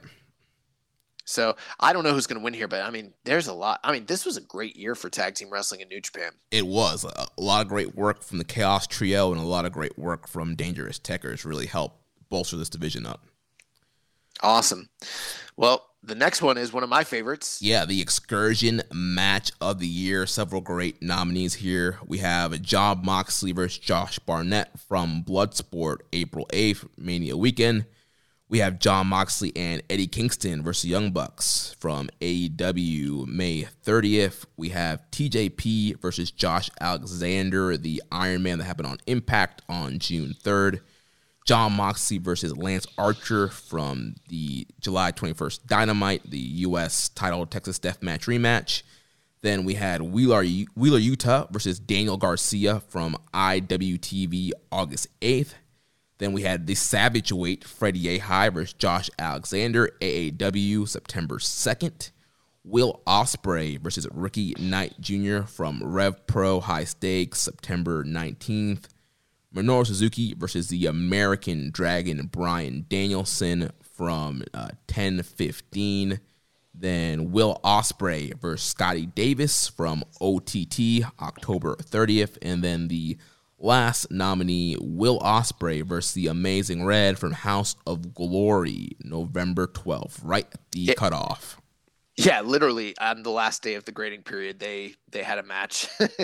so I mean, this was it was interesting because I think I did most of my extensive tracking work prior to April. And then none of that stuff even like made the cut because everything started once things opened up in the US quite a bit after April, it really created an opportunity for more of this stuff to kind of take place. Um, as you'll notice, Jon Moxley's work in uh, AEW and then in Bloodsport, that stuff made the cut. There was some stuff he did uh, outside in like GCW um, that was kind of considered, but just quite didn't make it. And then, um, you know, at the tail end of the year, Will Ospreay started doing work in OTT, House Glory, Rev Pro, and really started to kind of come into his own. Um, Suzuki had an extensive excursion tour in the U.S. that we talked about. He had some really great matches. I think the the one that we cut that was on the cusp was the match with Daniel Garcia. But um, ultimately, some of this stuff, when we're doing the grading, we do take a look at how much exposure the matches have gotten, and if there's not as much coverage and as many grades and ratings, it's hard. You know, it's not just about the quality of the match, but also has to do with the stage and who's seen it. And for, for anyone that's wondering, if you don't know what the excursion match of the year, if you haven't figured out by now, it has to be a New Japan guy. They have to fit into that criteria we mentioned earlier five matches throughout the calendar year. And then the match has to take place outside of New Japan. So the, that's why we call it excursion match of the year. The best match outside of New Japan involving New Japan wrestlers. And this is the list we came up with, and I think it's a fucking great list. Yeah, it's an awesome list, and that, that five match rule also that that brought in Wheeler Yuta on the list, Fred Yehi on the list, uh, Jon Moxley with his reign, and he did have some uh, strong appearances throughout the year as well. So you saw guys like that get on the list, um, and yeah, it's a really great list. I think probably one of the favorites is going to be Suzuki versus uh, Bryan Danielson from Rampage, and just what an awesome random dream match that was, like out of nowhere, that getting booked, and just what an awesome, hard hitting match that was. Now, I, I wouldn't say personally that I think for sure that that is the best excursion match of the year, but we've seen in the past that the stage really does matter. You know, there there have been times where I felt like better matches were on the list for excursion match of the year, but if less people saw it, didn't have the same platform, uh, maybe didn't get the same consideration. And you know, this AEW match from Rampage was very hyped. It was right in the midst of that uh, ratings battle that was going on between WWE SmackDown and uh, Friday Night Rampage. So there might even be some of that, plus just the the the bump in popularity that Suzuki kind of got here in the U.S. by being involved with AEW. So yeah, that that might play into it. And, and one great thing with the Forbidden Door being open, we're seeing a lot more outside promotion matches being uploaded onto New Japan World. So there's a little bit of an easier access to some of these matches, like the Will Ospreay versus Ricky Knight Jr. match, which is absolutely incredible. Love that match. That's available on New Japan World. Suzuki Bryan's available on New Japan World. TJP, Josh Alexander available on New Japan World. A lot of these great matches are easy for us to watch. Yeah, I uh if you haven't now I will say this, if you haven't seen Will Ospreay's work, um my recommendation and I don't usually say this, but I would say you need to go out of your way and watch the Ricky Knight Jr. match. You need to go out of your way and watch the Scotty Davis match. And you need to go out of your way and watch the Amazing Red match because, for my money, and I don't usually say this, but I will tell you this I think all three of those matches are better than everything else on this list. and I'm dead ass serious when I say that.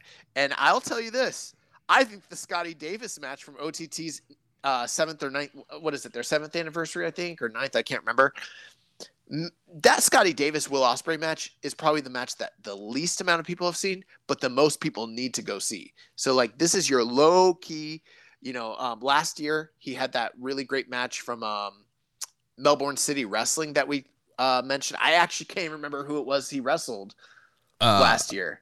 Oh, uh, the Panzer. Nope, nope. Chris Panzer was against uh, Eagles. Eagles last year, but remember he had that really fucking awesome Melbourne City match in Australia. Yeah, it's it's on it's it's on our awards, but uh, this is like that.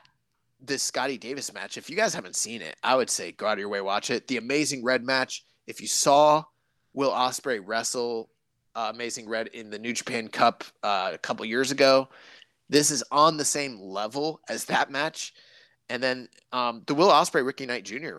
Again, that match. Oh, Dow- Dowie James. Dowie James, yes. Um, Ospreay against Ricky Knight Jr. was super hyped because it wasn't just Ospreay against Ricky Knight Jr. This was a rematch of a match that they'd had in November, which I actually we actually had a cut. I thought it was just as good, but um, they did a, a huge title tournament to take the old Southside heavyweight British title Ricky Knight won it. They amalgamated it. They called it the Rev Pro British title, and so now they've got two Rev Pro British titles, and they need to unify them to make it undisputed again. And Will Ospreay takes on this uh, young, this young kid and Ricky Knight Jr. and they go out there and they fucking tear the house down again. And uh, the atmosphere was very awesome. It's just special, you know. Like those three matches, I don't think a lot of people have seen them, but um, you need to. If you haven't seen them, you need to. Yeah, I, I love the Ospreay Ricky Knight Jr. match. I need to watch the Scotty Davis match. Uh, but yeah, Ospreay just killing it. Um, the TJP Josh Alexander that that Iron Man was pretty good from Impact. I really enjoyed that one. Well, the, the the interesting thing here is we got three Jon Moxley matches, and two of them for, are from AEW. One of them's from Bloodsport WrestleMania weekend. So there's a lot of hype and exposure for his matches. And I don't know if I necessarily believe that they're the most deserving. Uh, let me say it this way they're very, very highly rated and they've been seen by a lot of people. So I think that they'll do well in the voting.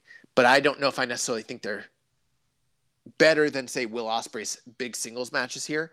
But they actually probably have a better shot of winning than most of the the really great Will Ospreay matches.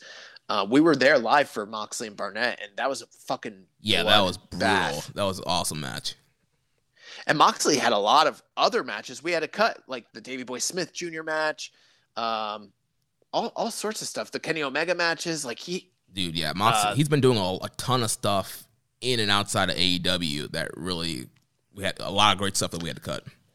Yeah, uh, the Moxley Eddie Kingston versus Young Bucks match was one of the top two or three tag matches of the whole year anywhere in the world.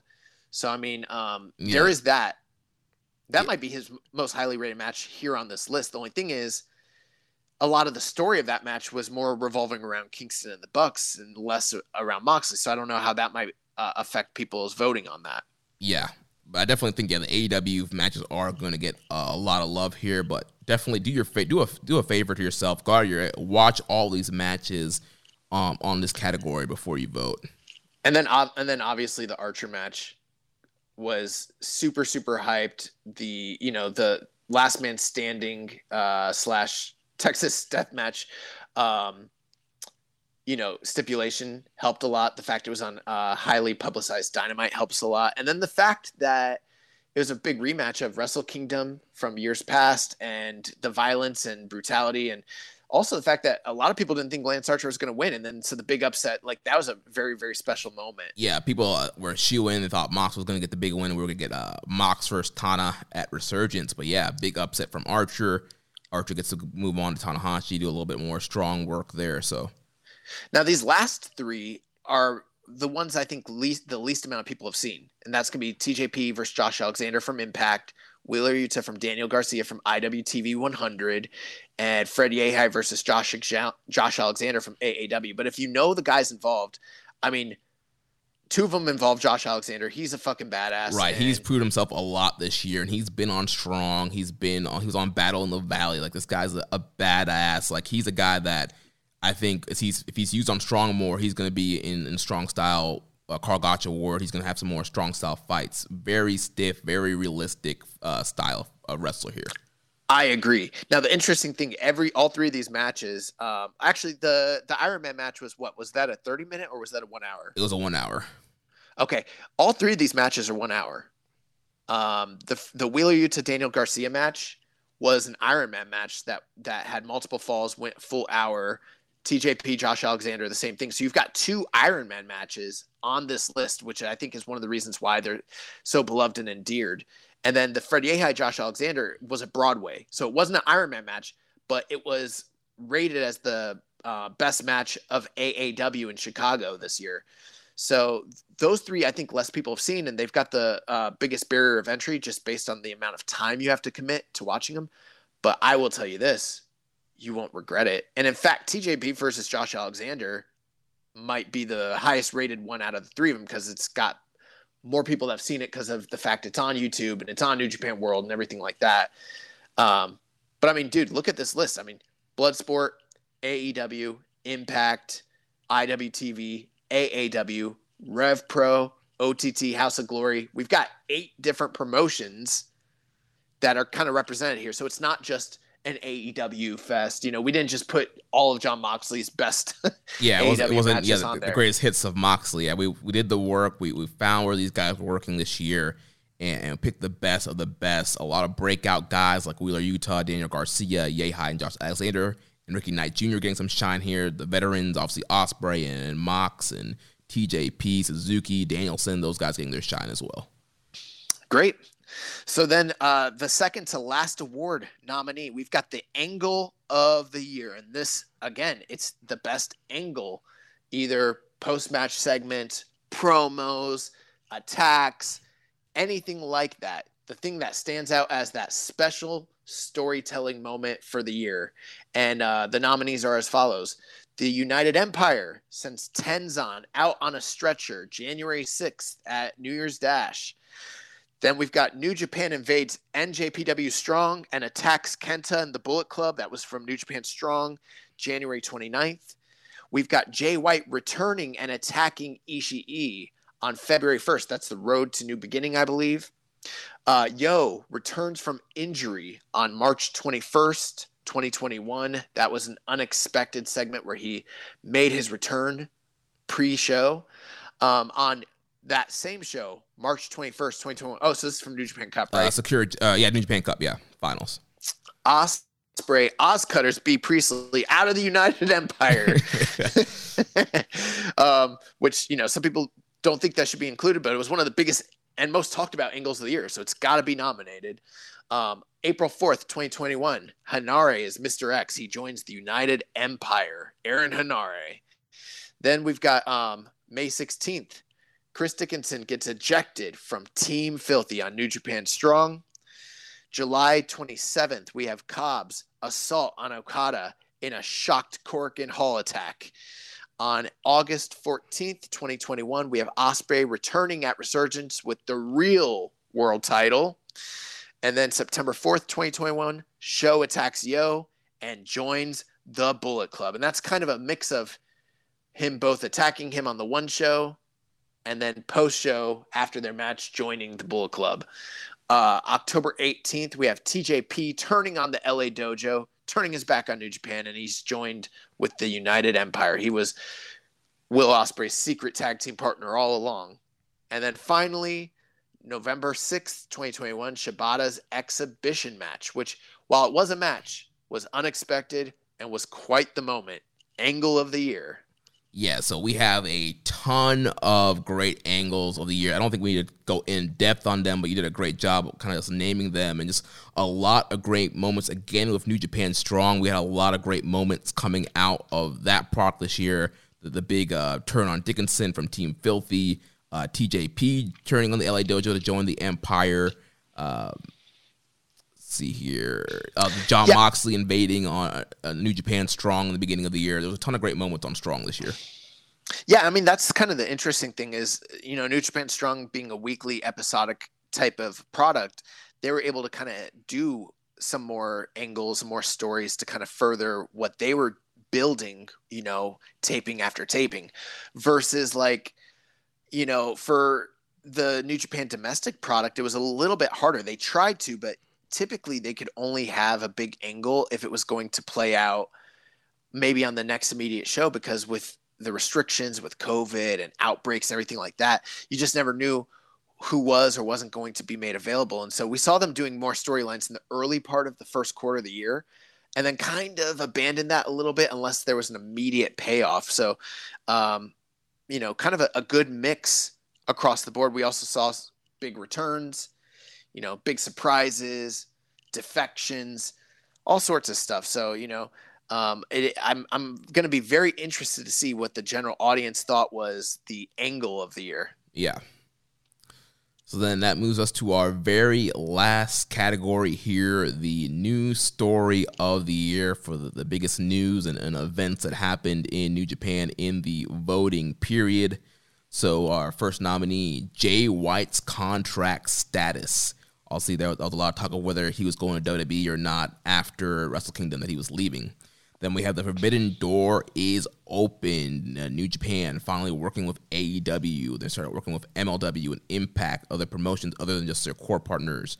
We had the IWGP and IC titles being unified to form the World Heavyweight title. We had the announcement of three nights of Wrestle Kingdom for the 50th year anniversary. We had the strong open weight title being revealed. We have Marty Scurll's NJPW Strong appearance being dropped. We had uh, COVID outbreaks in New Japan. We had the Gaijin with with with the cancellations of the shows. Yeah, the cancellations of Wrestle Grand Slam um, in May.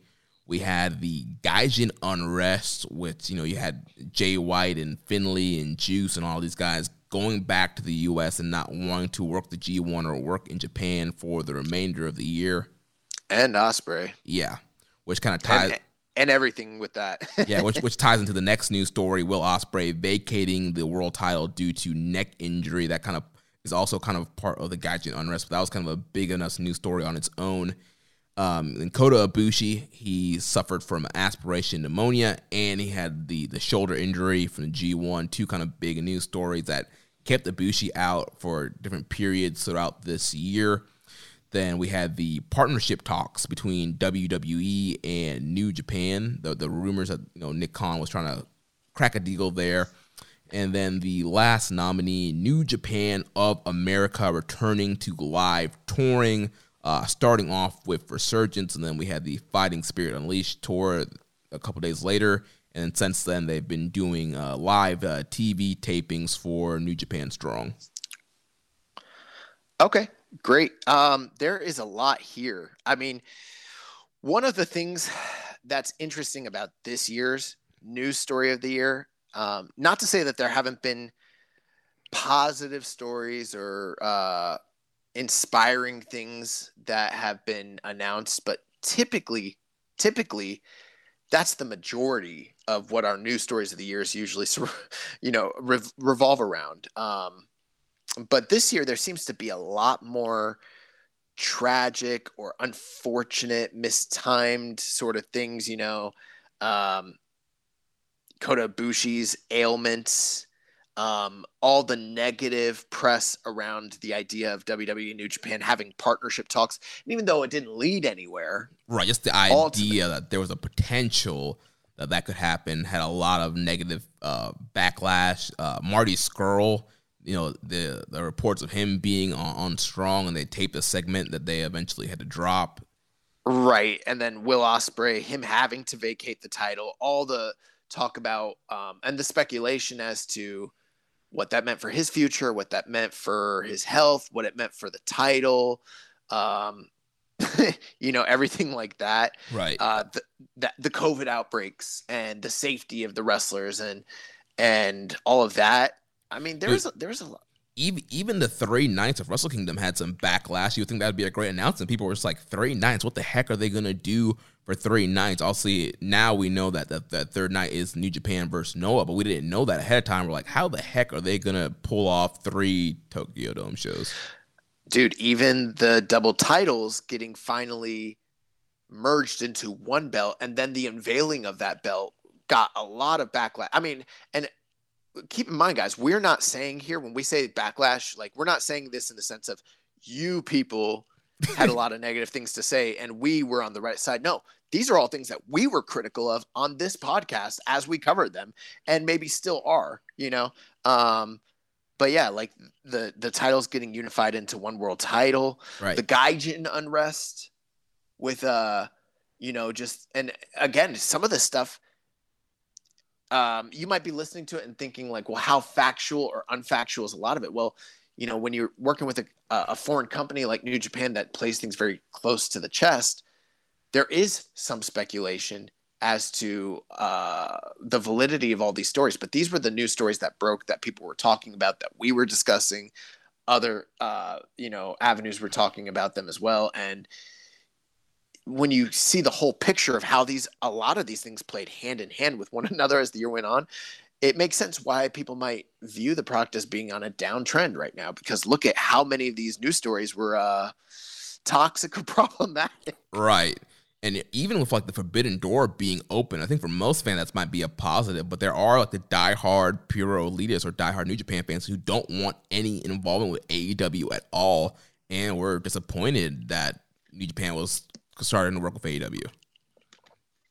yeah, and a lot of speculation as to what it all meant. And as we've seen it play out, um, you know, there's a lot of criticism and a lot of, uh, you know, just varying opinions as to what it is, what it will be, what it is, and everything like that. Um, some other stories that that are here that are more positive. New Japan returning to live touring. That was a big deal. It wasn't just that it was live touring, but like it was that you have full U.S. crowds with no restrictions. So a, a more of a um, of a true live audience experience, which is really really cool. Um, trying to see what other stories here. The strong open weight title, which I think we might have been a little bit critical of, um, or at least uh, skeptical about when it first was unveiled, but has since become a standout feature of the New Japan Strong and US product. Yeah. Um, Uh, the, the Jay White story, I mean, there was a lot of just fan interest and buzz in Jay White and where he was going next. You know, he cut the big promo, you know, uh, is going home. You know, Jay, this is Jamie talking right now. And there's a lot of rumors, oh, he, he's going to show up at the Royal Rumble. And there's just so much buzz on, like, what the heck's Jay White going to do? What's his contract status? Is he leaving? Is he coming? What, what, who knows what's happening? And then, obviously, finally, he just kind of showed back up and attacked Ishii, and they kind of dropped the ball with that momentum. But there was uh, in January there was a ton of buzz and fan like you know speculation on Jay White. yeah, and I mean, we're still getting varying reports as to what the truth is of that whole situation. Um, you know, there's some people saying he, he signed for two years, some people saying he signed for seven years. I feel like I've heard him go back and forth as to, you know, what he said in regards to Dave Meltzer's reports, and then recently what he said to uh, Sean Ross Sapp. So it's kind of interesting how that whole thing played out. But I mean, initially, like you mentioned, it was the hottest story and the hottest news story uh, in the industry for a period there. Right, you had you know Um, several source news sources or sites that don't normally cover New Japan or New Japan news. Like all of them were talking about Jay White and podcasts and reports were coming out about that. Yeah, and then um, one other thing here, uh, maybe negative initially, but then positive in the final outcome was the Marty Scurll uh, appearance. You know, uh, in in light of the allegations and things that came. Well, I shouldn't even say just allegations, but the things that came out regarding speaking out and how it related to Marty Scurll. Um, you know, New Japan did bring in Marty Scurll for a taping, and they, I believe, even taped a match between him and Rocky, and it was set to air. and there was a lot of buzz about the negativity and fan backlash and even talent backlash And once management caught wind of it, they cut the whole entire thing out from New Japan Strong entirely, and it never made tape. It never made air. But uh, it was something that was going to happen. It was a big news story. Yeah. So um, you know, and then again, just hitting on it again, the Forbidden Door being opened. You know, it wasn't just AW, although a lot of it does surround AW. But we saw this company in varying different ways have ties to GCW, have ties to Bloodsport, have ties to Impact, have ties to Ring of Honor, have ties to MLW. Um, you know, even like you, we mentioned, talking to WWE, having negotiations with them, and then all the the interactive work that was done between Strong and AW, specifically around Jon Moxley. But we saw Kenta, Suzuki, Kojima, Archer, Nagata. Kojima, Nagata. There's a lot of interaction there, and uh, I think that has created an atmosphere with the change in management and the change in philosophy where now we're getting a Noah show. so it's really, really cool. Um, I don't know which news story is going to dominate. There's a lot here, but uh, I'm excited to see what the fans' opinions were when it comes to the top stuff here. Yeah, I mean, again, I don't think there's not one that really stands out. I think any one of these have uh, validity to win this category. So we'll see how the voting goes. But guys, that wraps up our coverage of the year 2021 and the Keeping It Strong Style annual year end awards. We put in a lot of work to compile this stuff, to navigate through it, to decide and determine who your candidates are going to be, to make this uh, document so you guys can put in your votes, so we can count them and aggregate them, and then you know come up with the winners. And then once we do that, put out posts that are stylized, that have graphics, that award those winners, that make them aware publicly to the world that they have been honored by you, the NJPW fans. So if that is worth anything to you guys, two things vote on these awards, share them out so that the word can get out so we can get more people involved. And then number two, send us a little a little something something. You know what I mean? this is a lot of fucking work. It's one of the biggest projects that we undertake year year over year. I know there are other awards out there. There are other sites that do this stuff. I and I uh, I'm glad for that too. I'm not even gonna say shit to them, but I feel of any site, any group, any podcast, anyone that's out there doing awards, we put in more time, work, and effort um, to get this word spread out, to get to get this stuff done fairly and honestly. And we hope that you guys really enjoy what we're doing, and we hope you uh, support us in some way. Yeah, please, yeah, go to Red Circle, uh, socialsuplex.com slash donate. You can click on our uh, logo and uh, drop some uh, donations off if you feel led to. And, you know, if you're listening to this, the, voting is open. Uh, the link will be in the description of this episode, or you can go to bit.ly slash kiss awards 21. You can go on our Twitter at KI Strong Style. It's in the New Japan Reddit. Uh, so vote, share this to everybody you know who watches New Japan. We want to get several uh, hundreds and hundreds of votes and beat last year's uh, record.